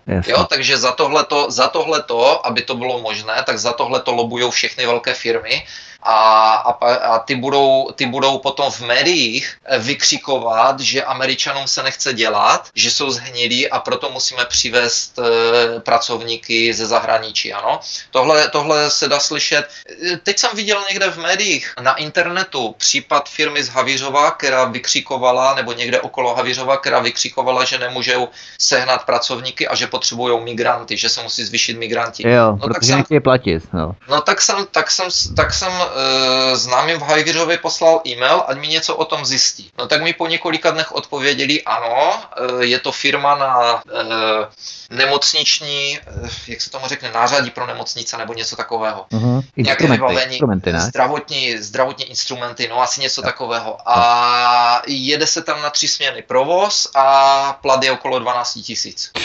Okay? Takže, takže samozřejmě, že, samozřejmě, že nemůžeš, samozřejmě, že jsou Češi takzvaně zhnilí a nechce se jim dělat. No, jasně. Jako, jako sorry, kdyby platili 50 tisíc za měsíc na v třísměrném provozu, tak v životě nikdy nebudou mít problémy s, praco, s pracovníky. Ale hmm. to by, to by vydělali daleko méně peněz, že jo.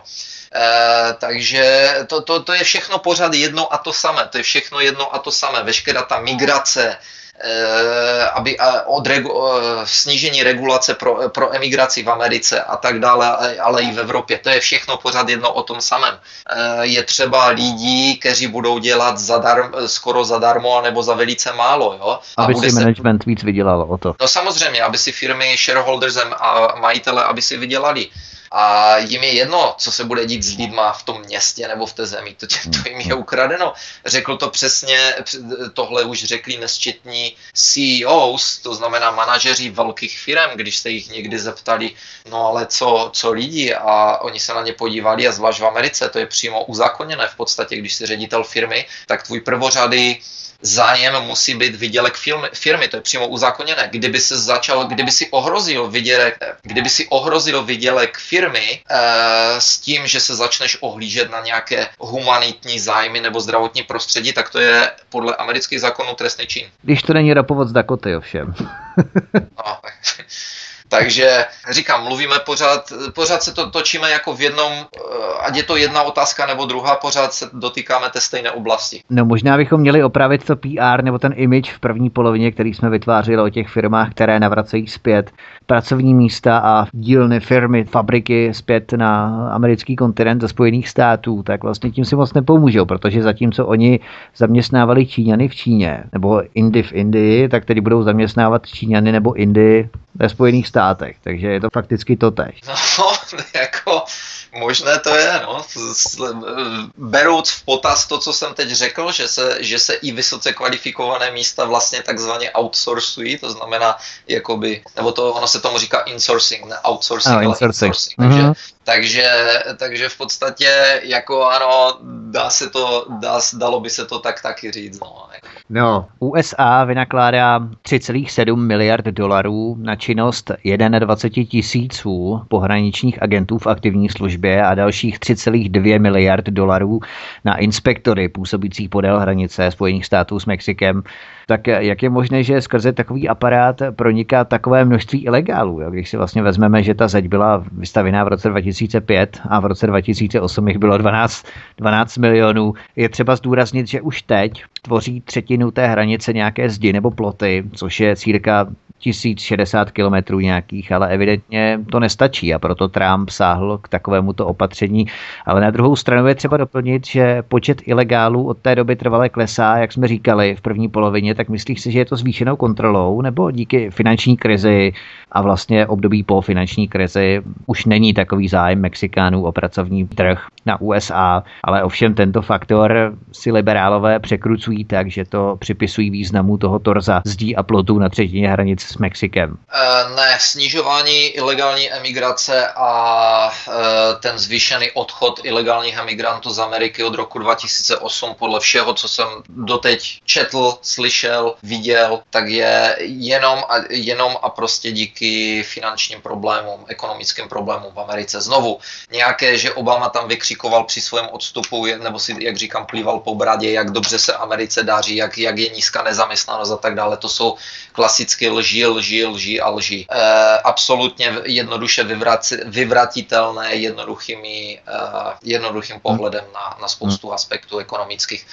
A, takže, takže jsem slyšel už dávno, dávno, že prostě ubývá eh, práce pro tyto lidi, a znamená ilegální migranty a spoustu z nich se prostě kvůli tomu vracelo, takže žádné, žádné, protože jsou kontroly eh, lepší nebo, nebo tak podobně. Jo, Obama, je pravda, že Obama nechával deportovat strašně hodně lidí, že, že jako byly ty zákroky emigračního větší, ale z druhé strany, OK, on nechával deportovat hodně lidí, ale teď vyšlo najevo vlastně díky Trumpovi, že spoustu měst po Americe, třeba mezi jinými i San Francisco, to jsem ani nevěděl, jsou takzvané sanctuary cities, to znamená města, města útulky, jo, pro nelegální migranty. To znamená, že když jsi nelegální migrant, tak prostě přijdeš do toho města a teď to město tě tam nějak, já, ty, já vůbec nevím, jak to funguje, to jsem se dozvěděl až teďka, já jsem o tom vůbec nevěděl. Yeah. to město ti tam prostě drží, to město tě nenechá deportovat, oni ti, oni ti tam nějak, já nevím, jestli yeah. ti pomáhají finančně a tak dále. Právě Trump teďka před minulý týden řekl, že zastavuje, že, že bude chtít zastavit financování, finanční pomoc, federální yeah. finanční pomoc těm městům, které jsou takzvané sanctuary cities. Mm-hmm. A teď jsem se díval, že San Francisco plus čtyři další města teďka soudí federální vládu americkou, to znamená Trumpa, eh, ho kvůli tomu soudí, mm-hmm. že, že jim chce zastavit financování. Ale Trump jednoznačně řekl, zas, přestaňte e, podporovat ilegální emigranty, nebo vám, nebo vám odkrouhnu financování. Mm-hmm. Takže, takže to jsem vůbec nevěděl. Tak, takže na jedné straně Obama, a tohle se už děje několik let, očividně podle toho, co, co, co vidím, tak slyším teda, co jsem o tom četl. E, takže se to dělo už za Obamy, takže Obama na jedné straně nechával dělat razie daleko větší, jo, než, než třeba Bush před ním, a deportoval daleko více ilegálních emigrantů, ale z druhé strany zase nechával běžet sanctuary cities, takže to je t- taky taková věc, která, mm, nad kterou člověk musí zakroutit hlavou. No a co se, e, co se té zdi týká, to je to, co jsem říkal, zeď tam je, vynakladají se tam velké prostředky na kontroly na hranicích a tak dále, ale Eh, já bych řekl asi k tomu něco takového, že je to byrokracie jako všechno jiné, eh, jako každá jiná státní byrokracie. Eh, nemyslím si, že ta, že ta kontrola hranic bude moc efektivní. Myslím si podle toho, co jsem taky slyšel, že tam je hodně korupce míněno jako firmy, které zajišťují elektronické zajištění hranic a tak dále a tak dále. Třeba, ty, třeba to není tak funkční, není to tak dobré, ale je to hodně drahé a viděla na tom pár senátorů a majitelů firm. A navíc, eh, co už jsem kdysi zmiňoval, uh, už za, bylo to za Obamy nebo ještě za Bush? Ne, to muselo být za Obamy. Mluvil jsem kdysi o případu pohraničníků dvou amerických, kteří na hranici postřelili uh, toho drogového dílera mexického, střelili ho do zadku, když utíkal a ten mexický drogový dealer se jal soudit Ameriku a potažmo teda tady tyhle dva pohraničníky. A, a dopadlo to tak, že tady tyhle dva pohraničníci dostali 11 let za to, že plnili svoji povinnost. Jo, jo, okay? to jsme vlastně mluvili. Hmm. Takže, eh, takže eh, tohleto určitě nemůže přispět k tomu, aby pohraničníci uh, udržovali, jakoby, jakoby dělali to, co mají. Navíc, když ten, když ten uh, drogový dealer jezdil na soudní stání do Los Angeles, nebo kam to jezdil, jo, takže drogový dealer, nelegální, neměl žádné papíry, Amerika mu dala speciální propustku, aby mohl vždycky se dostavit na soudní jednání. No a když jel na to jedno soudní jednání, tak ho zastavili na hranicích s venem, s dodávkou plnou drog. A to, ne, to nesmělo být, to se nesmělo říct u toho soudního líčení, jo. aby to nevyr nevrhlo, aby to nevrhlo e, nějaké pochyby nebo nějaký stín špatný na něho před porotou soudní. Jo? Takže tohle se muselo zamlčet. Soudce, ten soudce, který to soudil ten případ, vydal příkaz, že tohle to se nesmí u soudu říct. Okay? Že ho zadrželi s, s dodávkou plnou drog. Hmm. A, a on jezdil pořád potom, jo, a d, d, oni mu to asi sebrali ty drogy, no ale pořád mohl jezdit na to soudní stání, takže kde to jsme? Takže, takže jak potom můžou, jak potom můžeme očekávat od amerických pohraničníků, aby eh, dělali svoji práci. A navíc s tady tímhle, eh, co se teď dělo v poslední době, s tím, jak Trump vydal ten eh, další ten návrh, ten executive order ohledně zablokování sedmi zemí, migrantů ze sedmi zemí, ano, aby, by mohli přijet do Ameriky, tak, tak o tom byla šilena, to se strhla šilena lavina tady, jo. A tak jsme se bavili o tom s některýma lidma No a věc je ta, že já mám známého, který je americký pohraničník. Eh, dělal na letišti tady ve Vancouveru, teď je někde jinde, protože oni je každé čtyři roky rotujou. Takže, eh, takže každé čtyři roky se musí přestěhovat někam, kde jim vláda řekne. A on mi říkal, on mi říkal, že no hele, on to není, ono to není tak jednoduché. E, proč, e, proč teďka vlastně po vydání toho executive orders ti pohraničníci vlastně vraceli z letiště i třeba někoho, kdo měl zelenou kartu omylem, jo, tak dále, nebo to byl snad pár případů jenom ale proč, proč vraceli ve velkém lidé, e, lidí z letiště? Tady tenhle pohraničník mi to říkal kdysi. On říká, když jsem se ho ptal na to, proč jsou na letištích, když přiletí eh, návštěvník, proč jsou tak tvrdí, tak neoblomní a proč kolikrát vyhazují lidi za, za, jako z ničeho, z žádného důvodu. A on mi říká, je to úplně jednoduché. Když já tě pustím do Ameriky a ty tam zůstaneš přes, přetáhneš vízum takzvaně, nebo tam uděláš nějaký trestný čin, tak to přijde zpátky ke mně, protože já jsem tě tam pustil. To je v systému, v počítači, kdo ho tam pustil. A tady ten a tady ten pohraničník. OK. Stane se mi to třikrát, pustím tři lidi, bude se mnou udělaný velký pohovor a je, buď mě vyhodí, anebo, anebo mi dají podmínku, jako že, že mě vyhodí příště.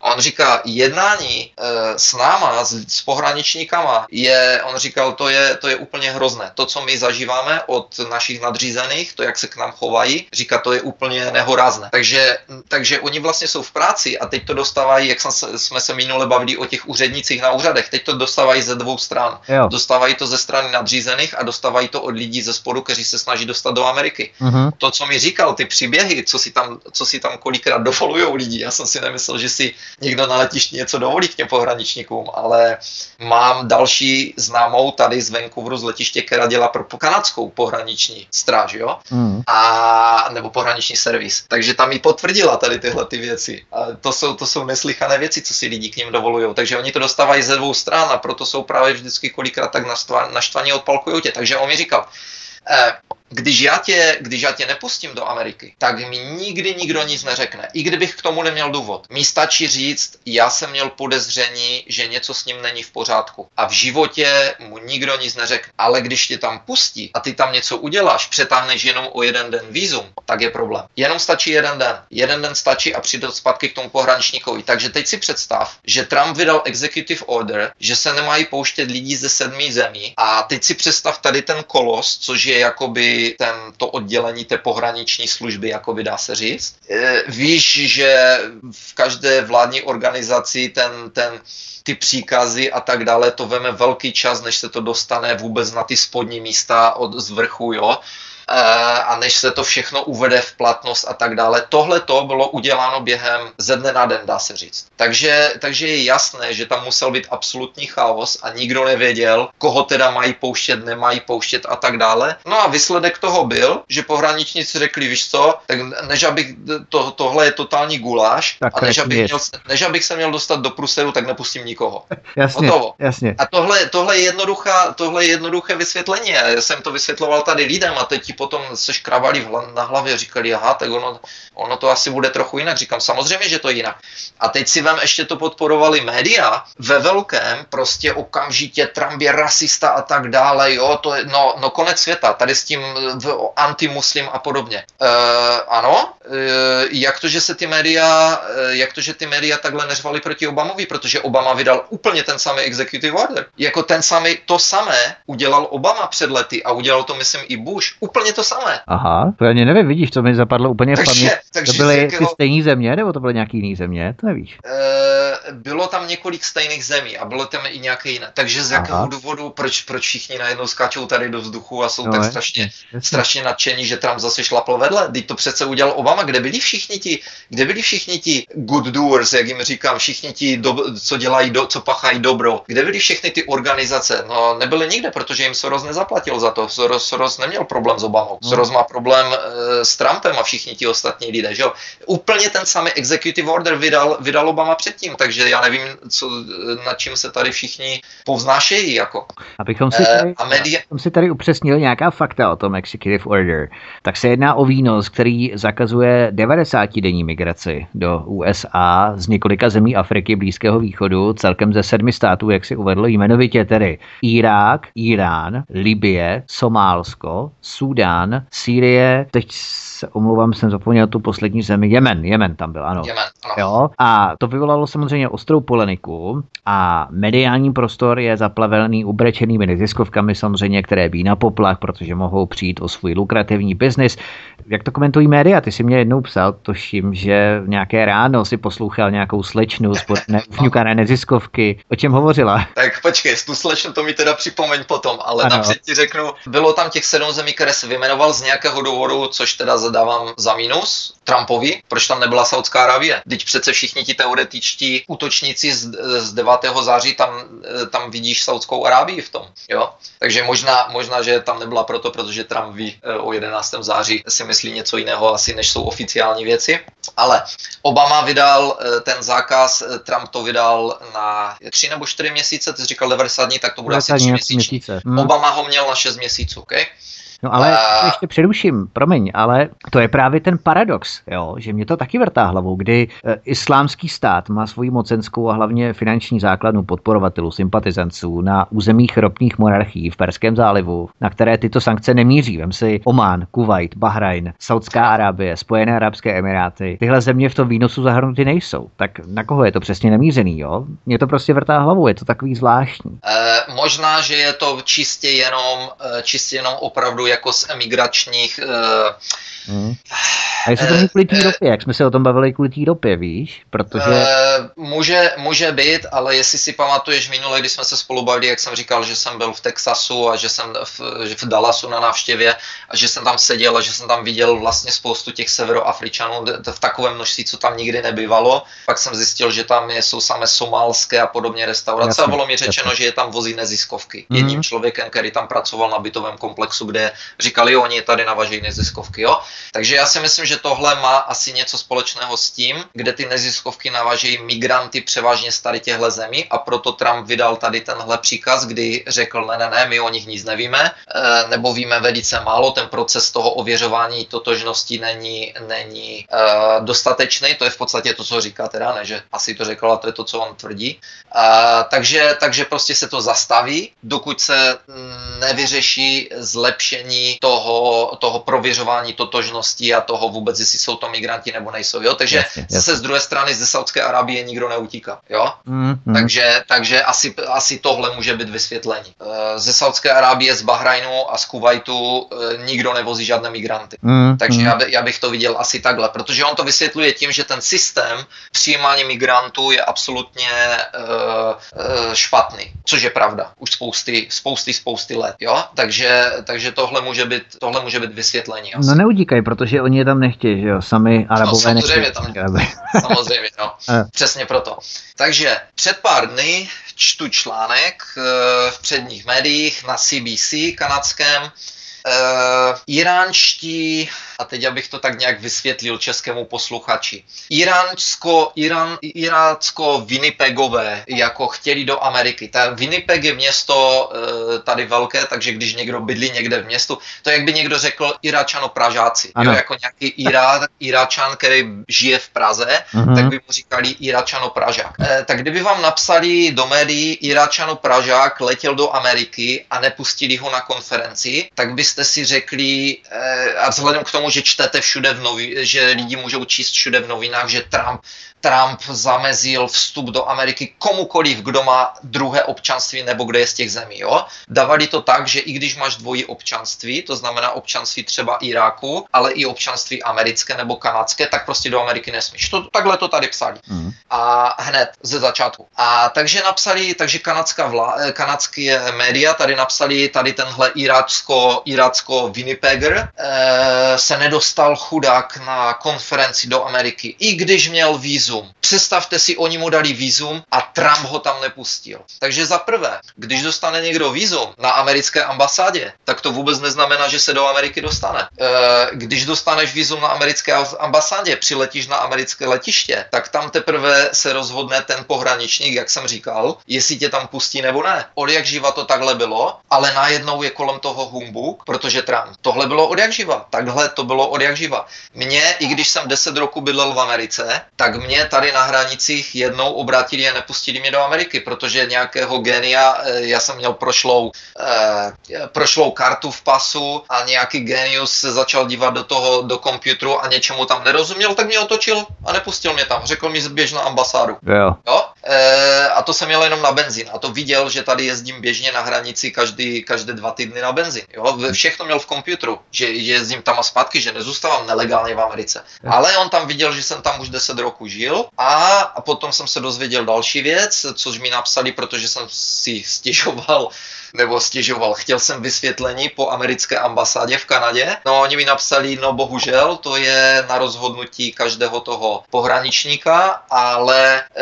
když někdo už jednou žil v Americe a odstěhoval se od tamtud a není jako americký občan hmm. e, a po určitém čase, e, po určitém čase, když nejsi americký občan a máš třeba jenom zelenou kartu, tak i tu kartu, tu, tu kartu ztratíš, když nejsi v Americe. Yeah. Tak když už si tam jednou žil, tak on už má podezření, že se tam budeš snažit dostat zpátky a budeš tam chtít znovu zůstat a tentokrát nelegálně. No protože, no to protože nepřejíždíš hranici s žádným nějakým pobytovým vízem nebo s něčím jiným, jo? Hmm. Takže to je na rozhodnutí jeho ředíka. Mě samotného vrátili, vyhodili mě. Viděl si, viděl si mě někde v českých médiích, že by, že by někdo, že by média se mě zastávali a řvali proti Obamovi. Hmm. Já jsem si ničeho takového nevšiml. Já jsem nevydával žádné nějaké prohlášení a, a nebyl to konec světa.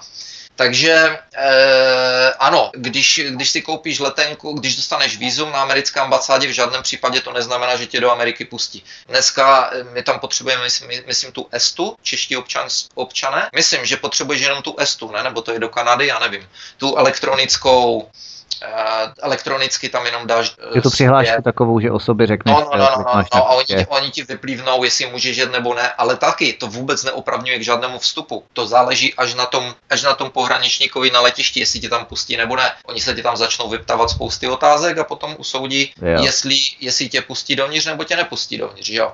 Hmm. E, vždycky říkám, že bychom si měli vzít příklad v Evropské unii z Ameriky. I když, i když jsem kolikrát na emigrační nadával, protože se chovají jak gestapo, ale, ale bohužel jako kdyby jsme měli tady tohle gestapo v Evropské unii, nemáme problém s uprchlíky.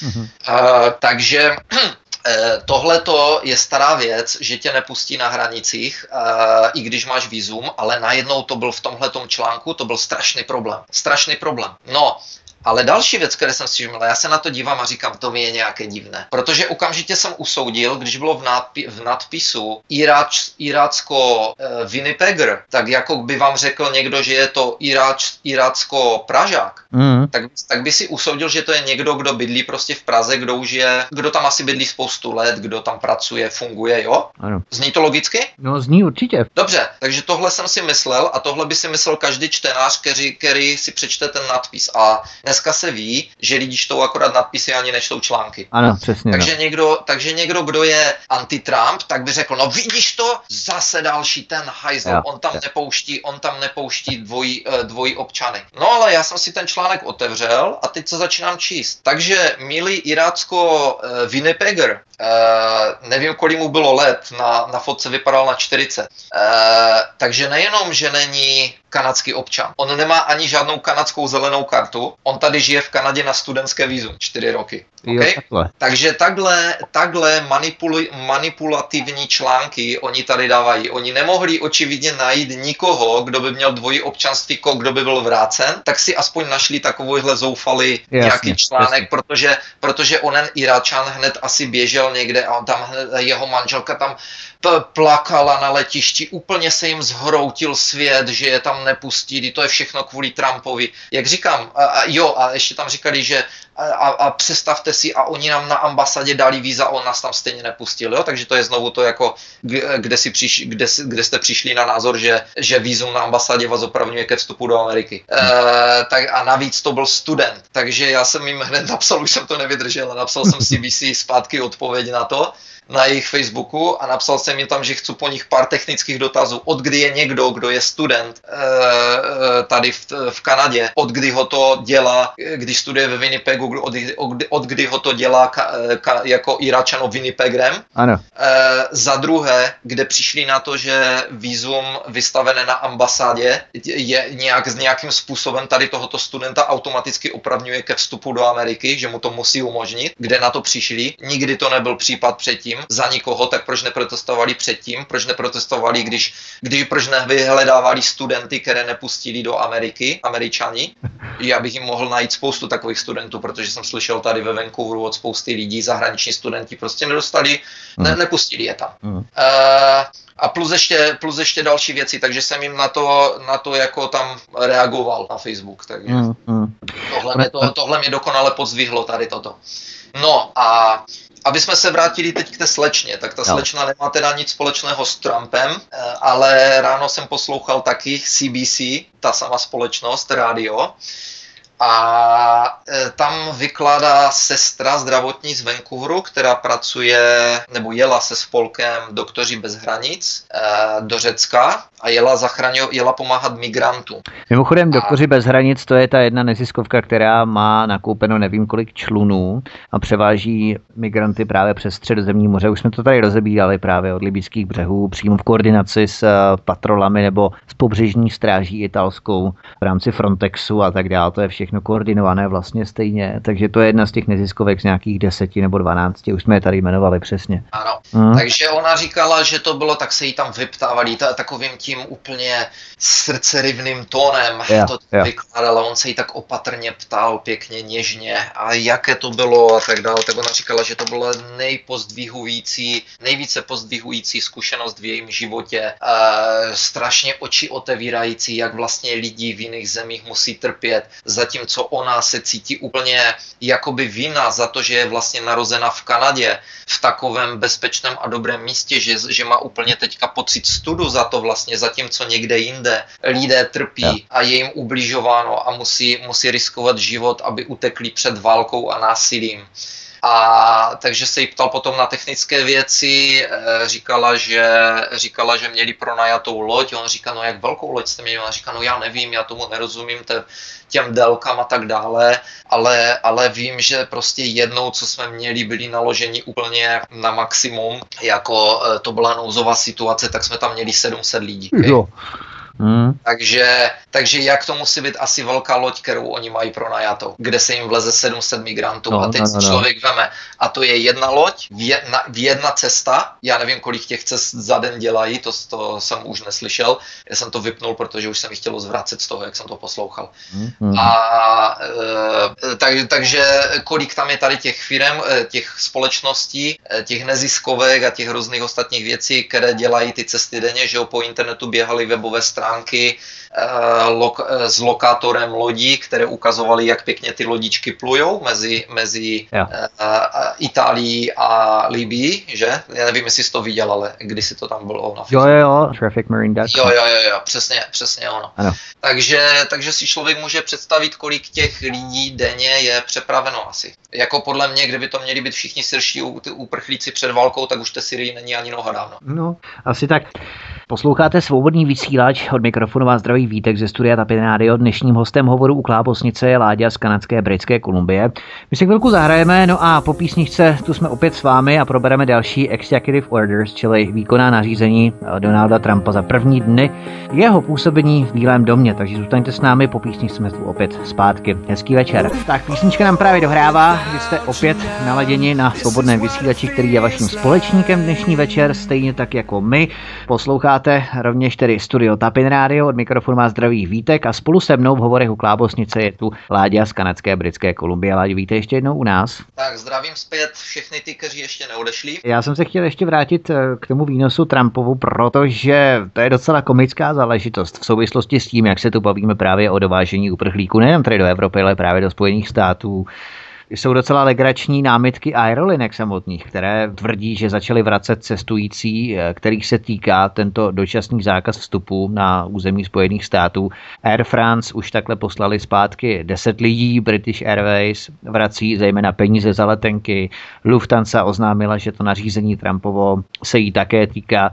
O čem to svědčí, Láďo, že se aerolinky legálně podílely na ilegálním dovozu přistěhovalců do USA? Ne, ne, ne, ne, to, to je čistě jenom otázka peněz. Eh, když, když letecká společnost kterákoliv přiveze do Ameriky někoho a ten někdo je otočen a vracen zpátky, letecká společnost je povinna zadarmo ho dopravit zpátky. Eh, čistě je to ztráta peněz, nic jiného. Ale, to a... ale že ho tam dováží, to je skutečnost, že to vůbec dováží ilegálního, ilegálního přistěhovalce. Hmm, aerolinkám to může být jedno. E, jako takhle, já si nemyslím, teda, že to... Jak se dostane teda, jak dostane letenku tenhle ilegál? E, jim, já, si, já si nemyslím, že to byli nějací nelegálové, to byli, to byli byli, eh, podle mě to byli různí lidé s různými druhy víz, jako studijní vízum, nebo, nebo jo, možná jo, investorské jo. vízum, nebo podobně. Nebyl to, i když teda říkali, že v několika případech to byl někdo, kdo má zelenou kartu, asi se to mohlo stát eh, a asi se pohraničníkům nezdal, eh, tak dejme tomu. To je jedna z těch věcí, co, kterou jsem taky vytýkal tomu CBC. Oni, oni tady píšou, že z Winnipegu ten Iráčan se studentským vízem se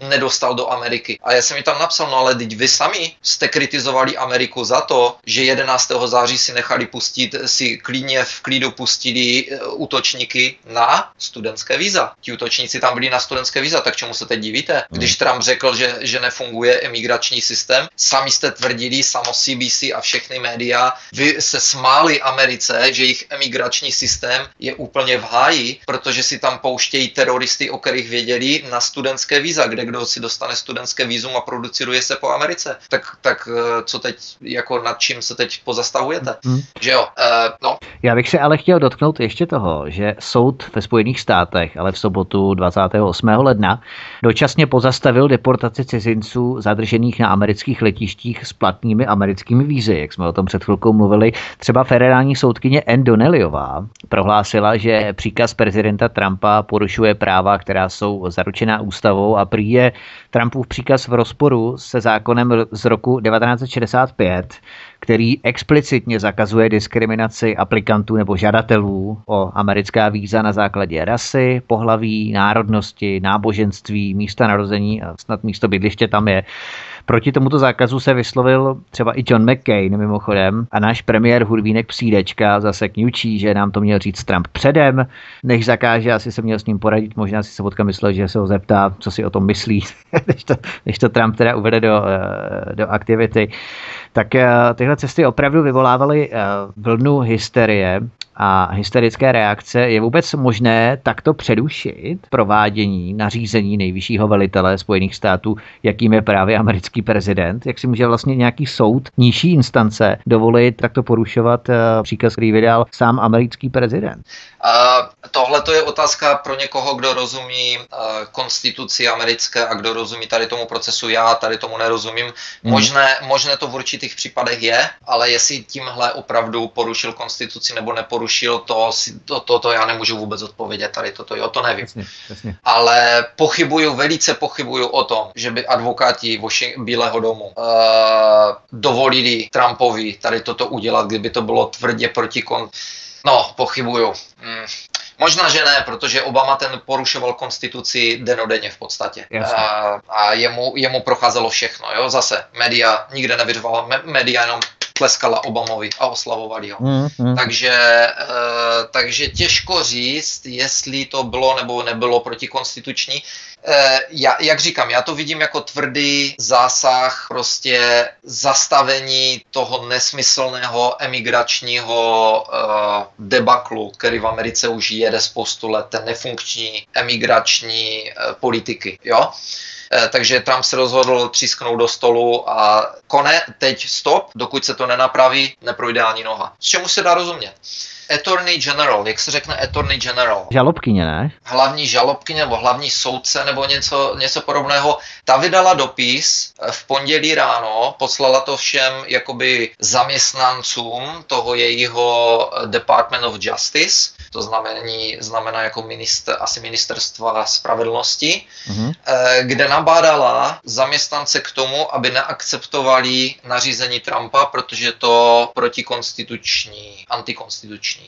Ano, a je to protizákonné. Eh, vydala ten dopis v pondělí ráno a v pondělí odpoledne už byla historie, už byla odvolána. Aha, eh, a v pondělí a v pondělí večer, v pondělí večer byla jmenována nová Attorney General. Uh-huh. A, takže na tomhle je vidět, že Trump se jako vyloženě nepárá s ničím a tady takovýhle krok obyčejně trvá strašně dlouhou dobu a, a táhl by se a tak dále odvolat jako Attorney General kvůli něčemu. Ale jak je vidět, Trump řeší věci a vysílá jasné signály, že si s ním asi nebude nikdo zahrávat. Ale zase já, já nechci říct, že jsem zástupce Trumpa nebo, nebo něco podobného, ale jednoduše vím, co se v Americe dělo za posledních 20 let a e, je mi jasné některé věci, jeho názory, co chce spravit, e, jsou mi docela jasné a docela je chápu. Pojďme se no. podívat na další rozbor. Četl jsem to tuším ve Washington Postu, samozřejmě ze studijních důvodů, no i Babišovky čteme ze studijních důvodů, dost těch uh, mainstreamů čteme ze studijních důvodů. Ve sloupku historičky a publicistky N. Applebauové, jo, tak eh, to se snažila rozebírat prapodstatu příčiny, proč američané zvolili Donalda Trumpa vůbec. A to se dostáváme k velmi sofistikované manipulaci médií. A to zkusím zrekapitulovat, co ona psala. Jo.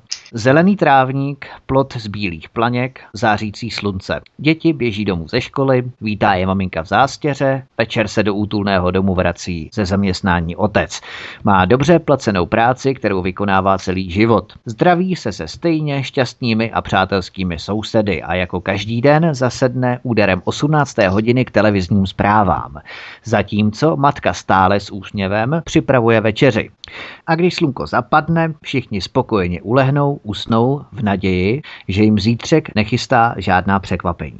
A ona, ta N. Applebauová, útočí vyloženě na podvědomí Američanů, že prý někde mají tento výjev stále zasutý v podvědomí. Jo? Je to prý idyla, kterou jim léta servírovaly filmy, písně, vlastenecká kliše a prý na tuto strunu hrál i mimo jiné Donald Trump a díky tomu ho tolik Američanů zvolilo.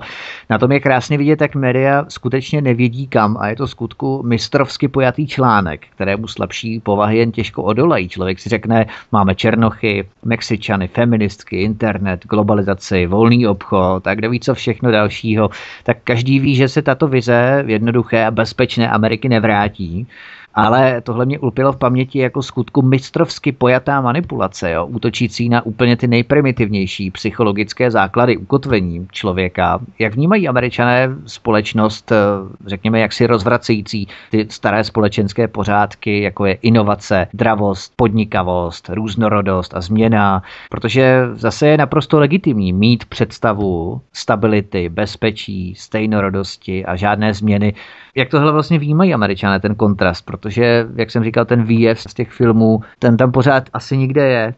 Asi takhle. A bezpečí, to, co ona popsala, to bezpečí, a přijít domů, mít práci zajištěnou, mít zajištěný důchod, a vědět, že tě nikdo na ulici nepřepadne, to je sen každého člověka, ano. z kterékoliv země. A o tom není debaty. Amerika kdysi taková bývala, od 70. let, 70. léta je zlomový bod pro spoustu, spoustu oblastí života na, na celém světě, ale hlavně v Americe a v Evropě, kdy v 70. letech Thatcherova a Reagan začali implementovat ekonomické změny, které vyústily v to, kde jsme dneska. Když se podívá člověk na graf, který já jsem nedávno dával na Facebook, příjmy rodin za poslední desítky let, tak tam je krásně vidět, jak od 70, e, bylo to 70, myslím, že tak nějak od 70. let jde prostě příjem rodiny americké klasické dolů. Neustále dolů. Je spoustu různých, spoustu různých ekonomických grafů o tady tomhle tom, co se děje od 70. let. Takže Američanům někde okolo 80. nebo 90. let začalo svítat, že se něco děje. E, začalo jim a zvlášť to hmm. začalo akcelerovat s eh, tím, když ztráce, začali ztrácet práci, když se firmy stěhovaly, ten outsourcing, že když se firmy začaly stěhovat pryč a tak dále a tak dále. Američanům začalo být divné, že se něco, že se začíná dít něco, s čím oni nikdy nesouhlasili, na co se jich nikdo neptal a co nikdy nechtěli. Začaly se zavírat malé firmy, začali běžní živnostníci, e, začali krachovat protože zjistili, tak jako já, když jsem byl v Americe, když jdu do obchodu a potřebuji nakoupit materiál, tak ho mám za třeba 100 dolarů, jo? ale když tam přijde někdo jiný do toho obchodu a ten někdo jiný pracuje pro nějakou velkou firmu, korporaci nějakou, třeba stavební nebo něco jiného, která odebírá ve velkém, tak oni dostanou množstevní slevu, že jo? Jasně. Oni dost, on dostane ten materiál za 60. No a jak já mu můžu konkurovat, když já, malý živnostník, musím zaplatit stovku, on zaplatí 60, ale my účtujeme těm klientům stejnou cenu. Mm-hmm. Jak oni, tak já. Oni si můžou do, dovolit účtovat e, menší cenu. E, oni mají menší náklady, oni mají, oni mají ze zdravotní pojišťovnou smlouvu množstevní na zaměstnance. Oni zaplatí za zaměstnance 200 dolarů za měsíc. Já jako živnostník jsem platil 440 dolarů za měsíc. Hmm. Takže já mám na všechno daleko vyšší náklady než nějaká velká firma, to znamená, že to je jenom otázka času, kdy na to hodím klobouk a půjdu se nechat zaměstnat do té velké firmy. A tohle to všechno američani začali zjišťovat. Do dneska běhají interne, po internetu mezi mýma známýma z Ameriky tak a po Facebooku, tak tam běhají veškeré takové podporujte malé firmy znovu, jo, znovu jo, velký jo. biznis nás zabíjí a tak dále. Kdysi byla Amerika založena na tom, že prostě si kdokoliv mohl v Americe e, uspět. Přišel si tam, otevřel si malou restauraci, malou kuchyň, nebo si začal zpravovat auta v garáži a, a, a potom se zvětšil a tak dále, jo Prostě kdokoliv mohl začít s čímkoliv. Dneska už to dávno není pravda, američani si toho jsou vědomí. Není to pravda v některých oblastech, v některých oblastech ano, ale v některých oblastech už nemá šanci. Hmm. Uh, takže američani jsou si toho velice dobře vědomí. A když se škrabou teďka za uchem všichni, jak je možné, že Trump uh, zvítězil, jak je možné, že jsme mohli, že, že byl zvolený někdo jako Trump. No kdo ho zvolil? Zvolili ho američani, kteří už toho měli dost. Uh, Trump, já říkám každému, uh, Trump vyhrál jenom proto, protože jste spali a dívali jste se na televizi, dívali jste se na stupidní reality show. No, proč jste se nevěnovali, proč jste se nevěnovali tomu, co se děje předtím? Uh, nedávno jsem, nedávno Klára Samková, Eh, dala na Facebook, myslím, že to bylo včera nebo předevčírem, eh, takovou sarkastickou poznámku, jak to, že, jak, to, že, jak je možné, že nikdo eh, z převaděčů, migrantů, nelegálních převaděčů nebyl ještě odsouzen, jako jo, takhle te, teoreticky do Evropy. A první věc, co mě napadla, byla ta, no, protože lidi sedí doma a dívají se na ordinaci v Růžové zahradě, jako jo. Takže... Na to je odpověď, protože v jednom výnosu Evropské unie je právě zakotveno ustanovení, že ti to převaděči, kteří riskují svůj život v tomto ilegálním obchodu, by neměli být postihovány z tohoto důvodu. Ano, Takže to je přímo výnos, proč nejsou. Ano, ale proti tady, ale právě to je to, to je ta, ten bod, který chci jako vyzvihnout, je to, hmm. že lidi nedávali pozor. Lidi, lidi, když jim to řekneš lidem, tak lidi o tomhle tom vůbec nemají tušení. Vůbec neví. Takže hmm. moje odpověď je, no tak kdybyste se o to zajímali, tak tušení máte. Kolikrát někdo řekne, a já se o politiku nezajímám, OK, tak si potom Přesně. nestěžuj. Přesně. Proč si stěžuješ, proč nad čím se vzrušuješ? Že ano. běž zpátky k televizi, běž zpátky do hospody a nezajímej ano. se o to, co se děje. No a co, že ti vykradli barák? No to tě přece nemusí zajímat, to je všechno politika. Takže takže Trumpa, Trumpa, eh, Trump přišel k, k moci jenom díky tomu, že američani nedávali pozor. Pořád se placali po zádech, jak jsou nejlepší, pořád věřili médiím a najednou někteří, jo, eh, a najednou, najednou je tady Trump. Dobře jim to řekl Černoch, Big Mike, nebo jak se mu říkalo, běží, běhá to i po internetu v Čechách, je to myslím s českýma titulkama přeložené, já jsem to kdysi dával před týdnem nebo před dvěma, jo. jako v angličtině v originálu na Facebook, ale už jsem si všiml, že to běhá přeložené na českém internetu, jak na, to, na té demonstraci v New Yorku nebo v Washingtonu, nebo kde to bylo, e, zastaví ta demonstrace proti Trumpovi, tak tam ho zastaví ten, ten clown e, s kamerou, s mikrofonem, obreč, e, má ten klobouk americký na hlavě a na sobě má americkou vlajku a zastaví Černocha, chce s ním udělat rozhovor, protože si myslí, že Černoch automaticky bude antitrump. A ten jim tam vytřel zrak. Hm. Bylo tam krásně vidět, jak, jak tam druhá Černoška na něho útočí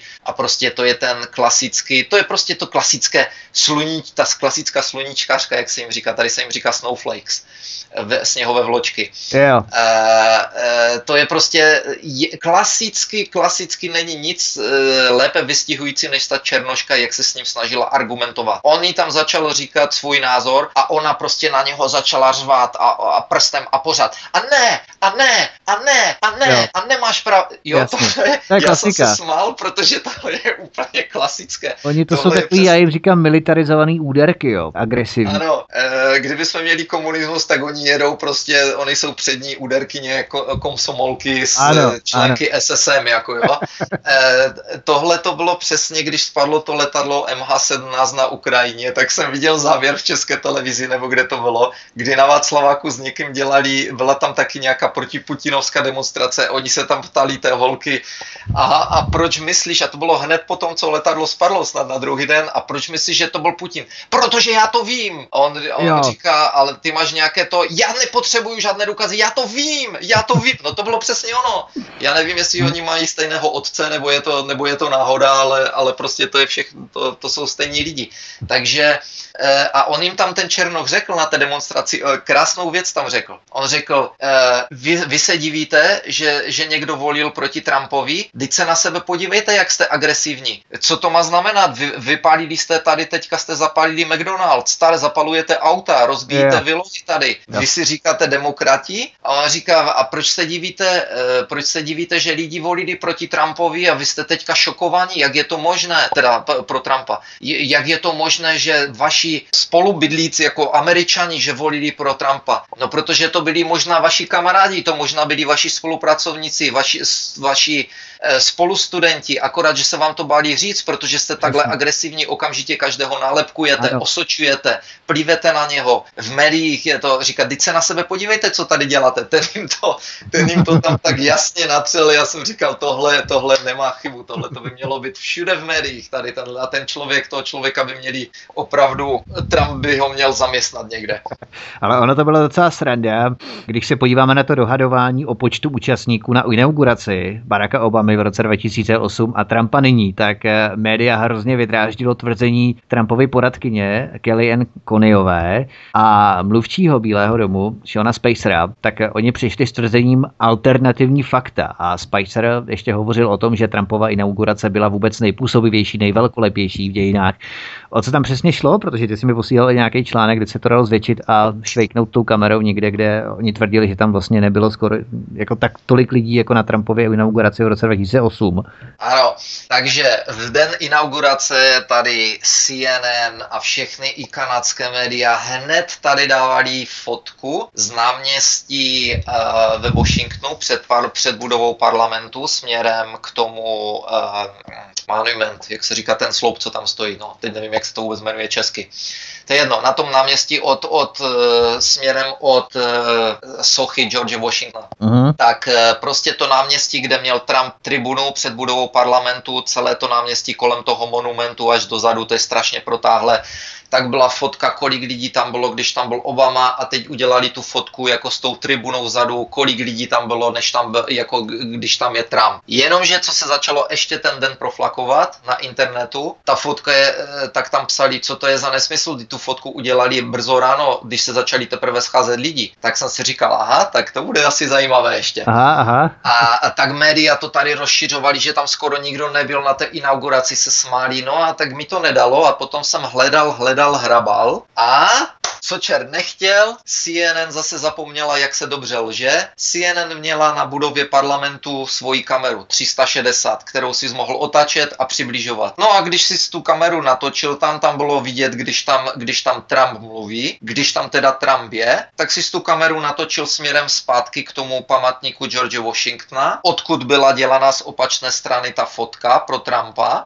a z, zoom, přitáhneš si, eh, přitáhneš si ten zoom, no a zjistíš, že to je úplně plné. Mm. Oni se to snažili ještě média e, říct tím, že snažili, teď se tam pár zoufalců snažilo, no jo, protože, protože tohle je zebráno ze strany od budovy kapitolu, ale, ale ta druhá, z druhé strany tam uvidíš, že je tam méně lidí. V žádném případě ta CNN má tak, do, tak dobrou kameru, tak dobré rozlišení na tom bylo, že když se člověk zaměřil, když začal porovnávat ty fotky, tak viděl, že vlastně kde předtím bylo prázdno, to bylo to je úplně jasné, jo, ale když yeah. by si začal porovnávat, kde předtím bylo prázdno na těch oficiálně, že tam nikdo nebyl v fotkách, tak tam, když zmluví Trump, ta, ta, to, ta 360 ze CNN, tak přímo tam vzadu vidíš, že to na městě je plné až k tomu památníku George Washingtona. Mm. Takže když už někdo nevěří ničemu, tak tady je další jasná, jasný důkaz lži. A nedávno se mě ptal jeden člověk, eh, když jsme se bavili s kolegou z Estonska, eh, tak mi říká, člověče, já mám známé z Ukrajiny a teď vidím videa z jedné strany, z videa z druhé strany, to už člověk neví čemu věřit. A já mu říkám, no, no povědět je čistě jednoduchá. Podívej se, které média ti nejčastěji lhaly. A pak budeš vědět, kde je pravda. Mm. Takže, takže tohle to je krásná ta ukázka. CNN, CNN tady zase slíntali nad tím, že, že na Trumpa nikdo ne, nepřišel a přitom CNN zapomněla, že tam má kameru a že lidi nejsou ovce, že někteří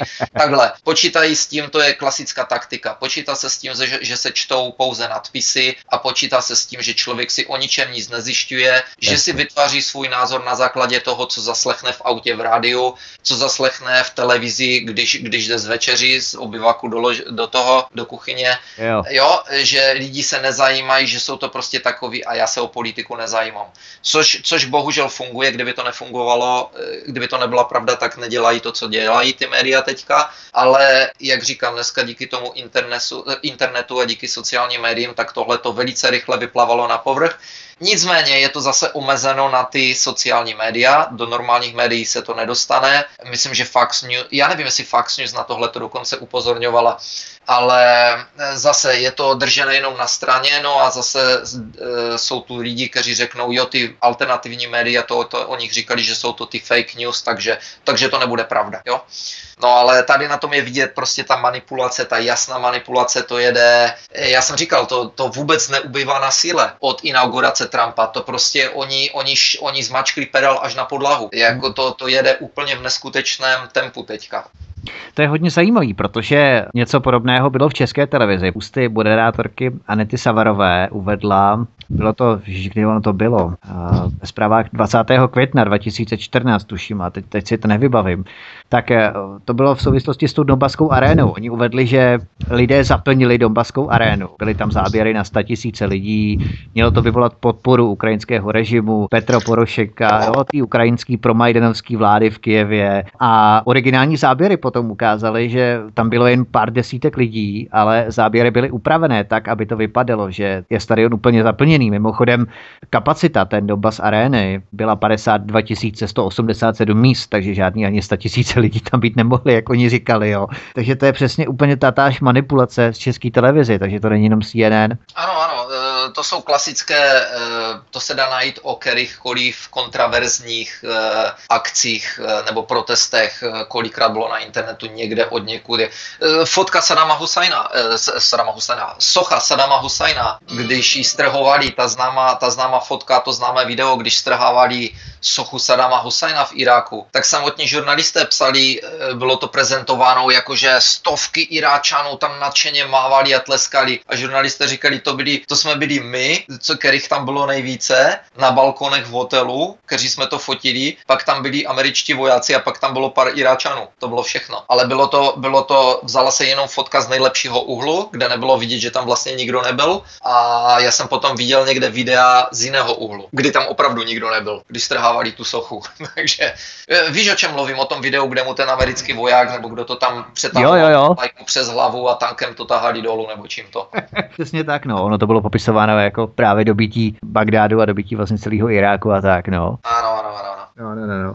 Mimochodem eh, jsem si vzpomněl, už se tady blížíme k závěru, že Donald Trump eh, přikázal zveřejňovat statistiky zločinnosti páchané migranty na území Spojených států a jedině tak lze určit, jakým přínosem jsou migranté v poměru k domácímu obyvatelstvu. Co na tento výnos eh, říkají média? Píše se o tom něco? O těch statistikách se něco někde psalo, ale to je v podstatě stejná, to se setká se stejnou odezvou hned. Jakýkoliv takový pokus se setká se stejnou odezvou jako pokus pokus o dělání statistik eh, černých, eh, kriminality Černochu. Jo, to bylo taky vždycky, vždycky, vždycky se to setkalo se strašným odporem. Všichni ví, eh, jaké je procento africko-americké populace, všichni ví, kolik hmm. to, kolik, jaké je procento jich ve vězení. Jo? Ale nechci zase z druhé strany musím říct, že to není jen tak jednoznačné, protože uh, ono je to, jak jsem předtím říkal, kdysi, jak jsem mluvil o té obrácené diskriminaci a podobně. Uh, ono je to v Americe zvrácené tady s tímhle, protože tam je, tam je záměrně, si myslím, držen ten rasismus, záměrně jsou drženy ty, to napětí mezi rasama a tak dále a černí prostě nemají, nemají rádi bílé, bílé nemají rádi černé, protože jsou tam různé výhody, nevýhody, kriminalita, rasismus, školstvím není umožněno, že jo, ten kapitalistický systém, kdy si musíš zaplatit, tvrdě musíš platit za školy, jinak nemáš žádné vzdělání vzdělání. Ty hmm. veřejné školy tam stojí úplně za houby. E, to je prostě jak v těch špatných amerických filmech, tak, tak hodněkrát to tam opravdu je. Mm. Kdy se učitel bojí vůbec něco říct žákům, kdy jo a tak dále. Takže ono to je, to není tak jednoznačné. A statistiky, statistiky e, kriminality emigrantů. Jako emigranty každý v Americe, nebo většina lidí. Jo? A teď kam chceš žít, jako děláš emigrantů, kteří jsou jako první generace statistiky, nebo druhá generace, nebo, nebo jak to chceš říct, že jo, to je takové, to je takové nedomyšlené, bych řekl. Zase, to je, já si myslím, že to je takový krok od Trumpa trochu, že se takzvaně střelil do nohy tady s tím, jak s tou zdí s Mexikem. Mm, mm, Protože no. na, to, na to jsou lidi hodně jakoby samozřejmě alergičtí, ty média na to slyší, že jo, a všichni, jak američani, tak kanaděni, jsou tady alergičky, alergi, alergičtí na to, když něco jakoby řekneš o té migraci, jo, tady v Kanadě velice, oni, oni prostě začali vykládat tady, že jo, náš ministerský předseda zase Trudeau, tak ten hned řekl, že prostě Kanada bude brát všechny, které Amerika nepustí. Jo, je, Maria, A Kanaděni všichni tady tomu tleskají, jo, teď se to začíná tady zase hádat v Kanadě, že jo, kamarádi mezi kamarádama. Jasně. Eh, na, na mě tady eh, taky, když jsem tam dal ten článek o tom Iráčano Winnipegrovi, tak mi tam napsal taky můj kanadský kamarád, že na tom nevidí nic špatného, že prostě když tam bydlí čtyři roky, i když je to student, tak už je náš, tak už je Winnipegger, jo. jo jo. Eh, takže tady je, ta, tady je ta mentalita, my jsme všichni migranti a my jsme všichni jako od někud a tak dále. Takže, takže na tohle je ten Trump eh, s tímhletím šlapl jako opravdu mm. do, něčeho, do něčeho špatného. Oni hrozně, ti Kanaděné toho Trumpa prožívají, víš, jak si vyprávěl o té zubařce, jo. to mě taky docela dostalo. Víc, víc, než, víc než američané, ano. No, to bylo, no právě, no. To, to, jo, tak to řeknu pro posluchače, no, to řeknu, ráno no, jsem přišel Eh, přišel jsem k zubařovi a, a sednu si, tak mě ta asistentka tam uvede do toho křesla, tak si tam sednu, ona mi říká, tak jak se máš, jak se to říká, how are you? A říkám, no, dobře, dobře, říkám, jak se máš ty? O, víš, ten Trump a to všechno. Já jsem, teď já jsem se tak na ní díval, teď si říkám, co tím myslela, je, je, je, je proti Trumpovi, anebo je, nebo je e, zničená z, toho, z té protitrampovské nálady, co tady jo. panuje a pak jsem si říkal, no, hele, sedíš v zubarském křesle, ona má vedle sebe všechny ty haky, jehly, vrtačky a injekce, buď ticho, usměj se a nech to být, vůbec nic nerozebírej. takže, takže jsem se jenom usmál a pokrčil jsem ramenem a neřekl jsem ani slovo. Tam člověk musí otevřít pusu, ale přesto být sticha, že když potom musíš. Ano, ale tady jsme, tady jsme opět u toho, no, tady no, jsme no. opět u toho, přesně co říkal ten Černoch a to, co říkám já, všichni ti liberálové, ti pravdoláskaři, ti sluníčkáři nebo ti snowflakes, tak všichni ti, kteří jsou pro ty, hum, pro ty lidské práva, pro veškeré ty věci, jsou nejagresivnější lidi. Jsou nejagresivnější lidi, kteří neváhají útočit okamžitě na někoho, onalepkovat ho, a, a tak dále. Právě proto jsem napsal nedávno na Facebook, že všem, e, napsal jsem tady na Facebook něco, a, a napsal jsem za to, ale je to v podstatě jenom můj názor, ale pokud nesouhlasíte s mým názorem, o Kriste, to se budou dít věci, to budu potřebovat zdarma psychologického psychologa, budu potřebovat bezpečné místo na to, abych se zahojil a budu potřebovat růžovou upletenou čepici. Protože to byly, to jsem, to jsem si dělal v srandu, jako jo, to byly, tohle dělali přesně ti studenti na těch univerzitách a tak no, dále. No, to, to, to, jasně. to jsou tady tihle lidi, okamžitě jak nesouhlasí s jejich názorem, tak oni se, oni se psychicky sesypou, tak univerzity jim hned dávali zdarma psychologii,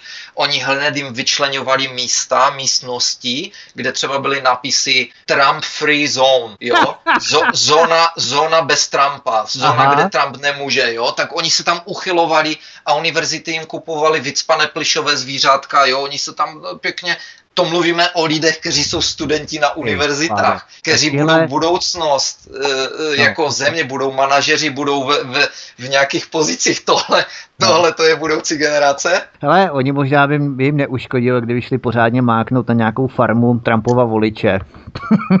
Nikam no. na venkov, jo, možná by je to přešlo, jo, tady to. Tam by se z toho sesypali úplně. No, možný. Ne, Ale... to, jsou, to jsou všechno budíš k ničemu ve absolu, absolutní, to, to jsou prostě lidi s, s nějakou psychickou poruchou. Donald Trump taky oznámil, že pokud by už bral nějaký uprchlíky, tak by to byly křesťané a další pronásledované menšiny. A typni si, kdo kdo proti tomu zvýhodňování křesťanů jako první vystartoval. Ne neomarxisté, žádní snowflake, žádní sluníčkáři, pravdoláskaři, žádná neoliberální média, ale američtí katoličtí biskupové.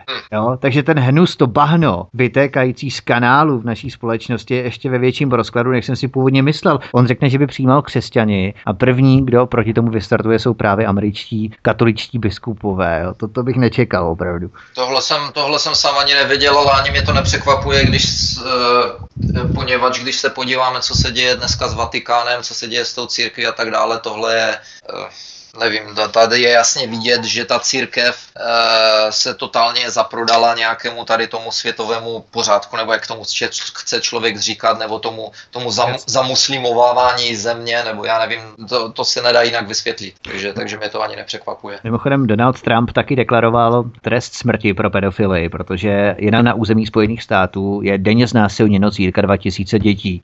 Takže kdybychom tohle zavedli v Evropě, tak bychom se už vůbec nemuseli strachovat o budoucnost našeho kontinentu kontinentu, neboť pedofilie je, eh, ať chceme nebo nechceme, nedílnou součástí muslimské víry. Jsou také média proti samozřejmě? Tohle to jsem nezaznamenal, e, jako, jako já si myslím, kdyby to, kež by, kež by tohle to prosadil v Anglii, protože by neměli anglickou vládu už. A možná a i pracovníky BBC. všechny, by, všechny by postavili ke zdi, nebo pověsili, ale Uh, Tohle to jsem nezaznamenal, ale já jsem nedávno kdysi říkal, že, že se blíží doba, kdy bude pedofilie z, zlegalizována a v podstatě už byly znaky, náznaky dávno, kdy samozřejmě to byly zase muslimské komunity, které se snažili ano. snížit hranici pedofilii na 14 nebo na 15 let, něco takového. Mimochodem, já tu dělám rozhovor se Zdenkem Chytrou, který je v Německu, žije v Berlíně a on říkal právě, že tamnější strana zelených, tak uh, té bývá připisovat vypisována pejorativní nálepka strana pedofilů, protože tam bylo v 70. a 80. letech kauzy, kdy byli obviněni z pedofilie, kdy se nám našlo x dětí, kteří vlastně oni zneužívali a tak dále. A oni právě, ti zelení, němečtí zelení, jsou velmi důrazně pro zamuslivovávání nebo islamizaci Německa, takže proč asi, že? No, ne, jak říkám, nevím, eh, tady o tom, to, to, o tomhle jsem nic nezaregistroval v médiích, ale proti trestu smrti se bojuje všude jakoby tak všeobecně i v Americe, protože bylo spoustu, je spoustu případů a bylo spoustu případů, kdy byli k trestu smrti odsouzení nevinní lidé. Justiční omily. No, e, just, jak justiční omily, tak, tak prostě a dobře e, ne, jak se řekne, negligence. Ne, policie jako jejich práce, kdy policie odflákla práci a, a na základě toho, nebo, nebo prostě si chtěli něco ulehčit a, a třeba nějakého člověka, který byl přinutili k vypovědi a ten byl odsouzený, ten byl odsouzený k trestu smrti. Jo. Takže tam je, v tom americkém soudnictví, jo. Eh, nevím, to, to by si člověk možná povykladal lépe s paní Klárou Samkovou, která v Americe byla na stáži. Eh, myslím, že několik měsíců v americkém kongresu a tak dále ta ví, a jelikož je advokátka, tak ta ví o soudnictví daleko více třeba i americkém, ale uh-huh. já si myslím, nevidím, myslím si, že tam je spoustu děr, spoustu nedobrých věcí, kde já bych byl třeba proti trestu smrti, anebo trest smrti jenom v něčem, kde což je opravdu kde už je opravdu nějaký psychopat, kde, kde není pochyby, jako jo, ale... Jasně, jasně. A to, jinak jsem tam nezaregistroval nic okolo toho v médiích. Tak fajn, tak eh, to by bylo všechno. Já si myslím, že jsme toho probrali víc než dost. Eh,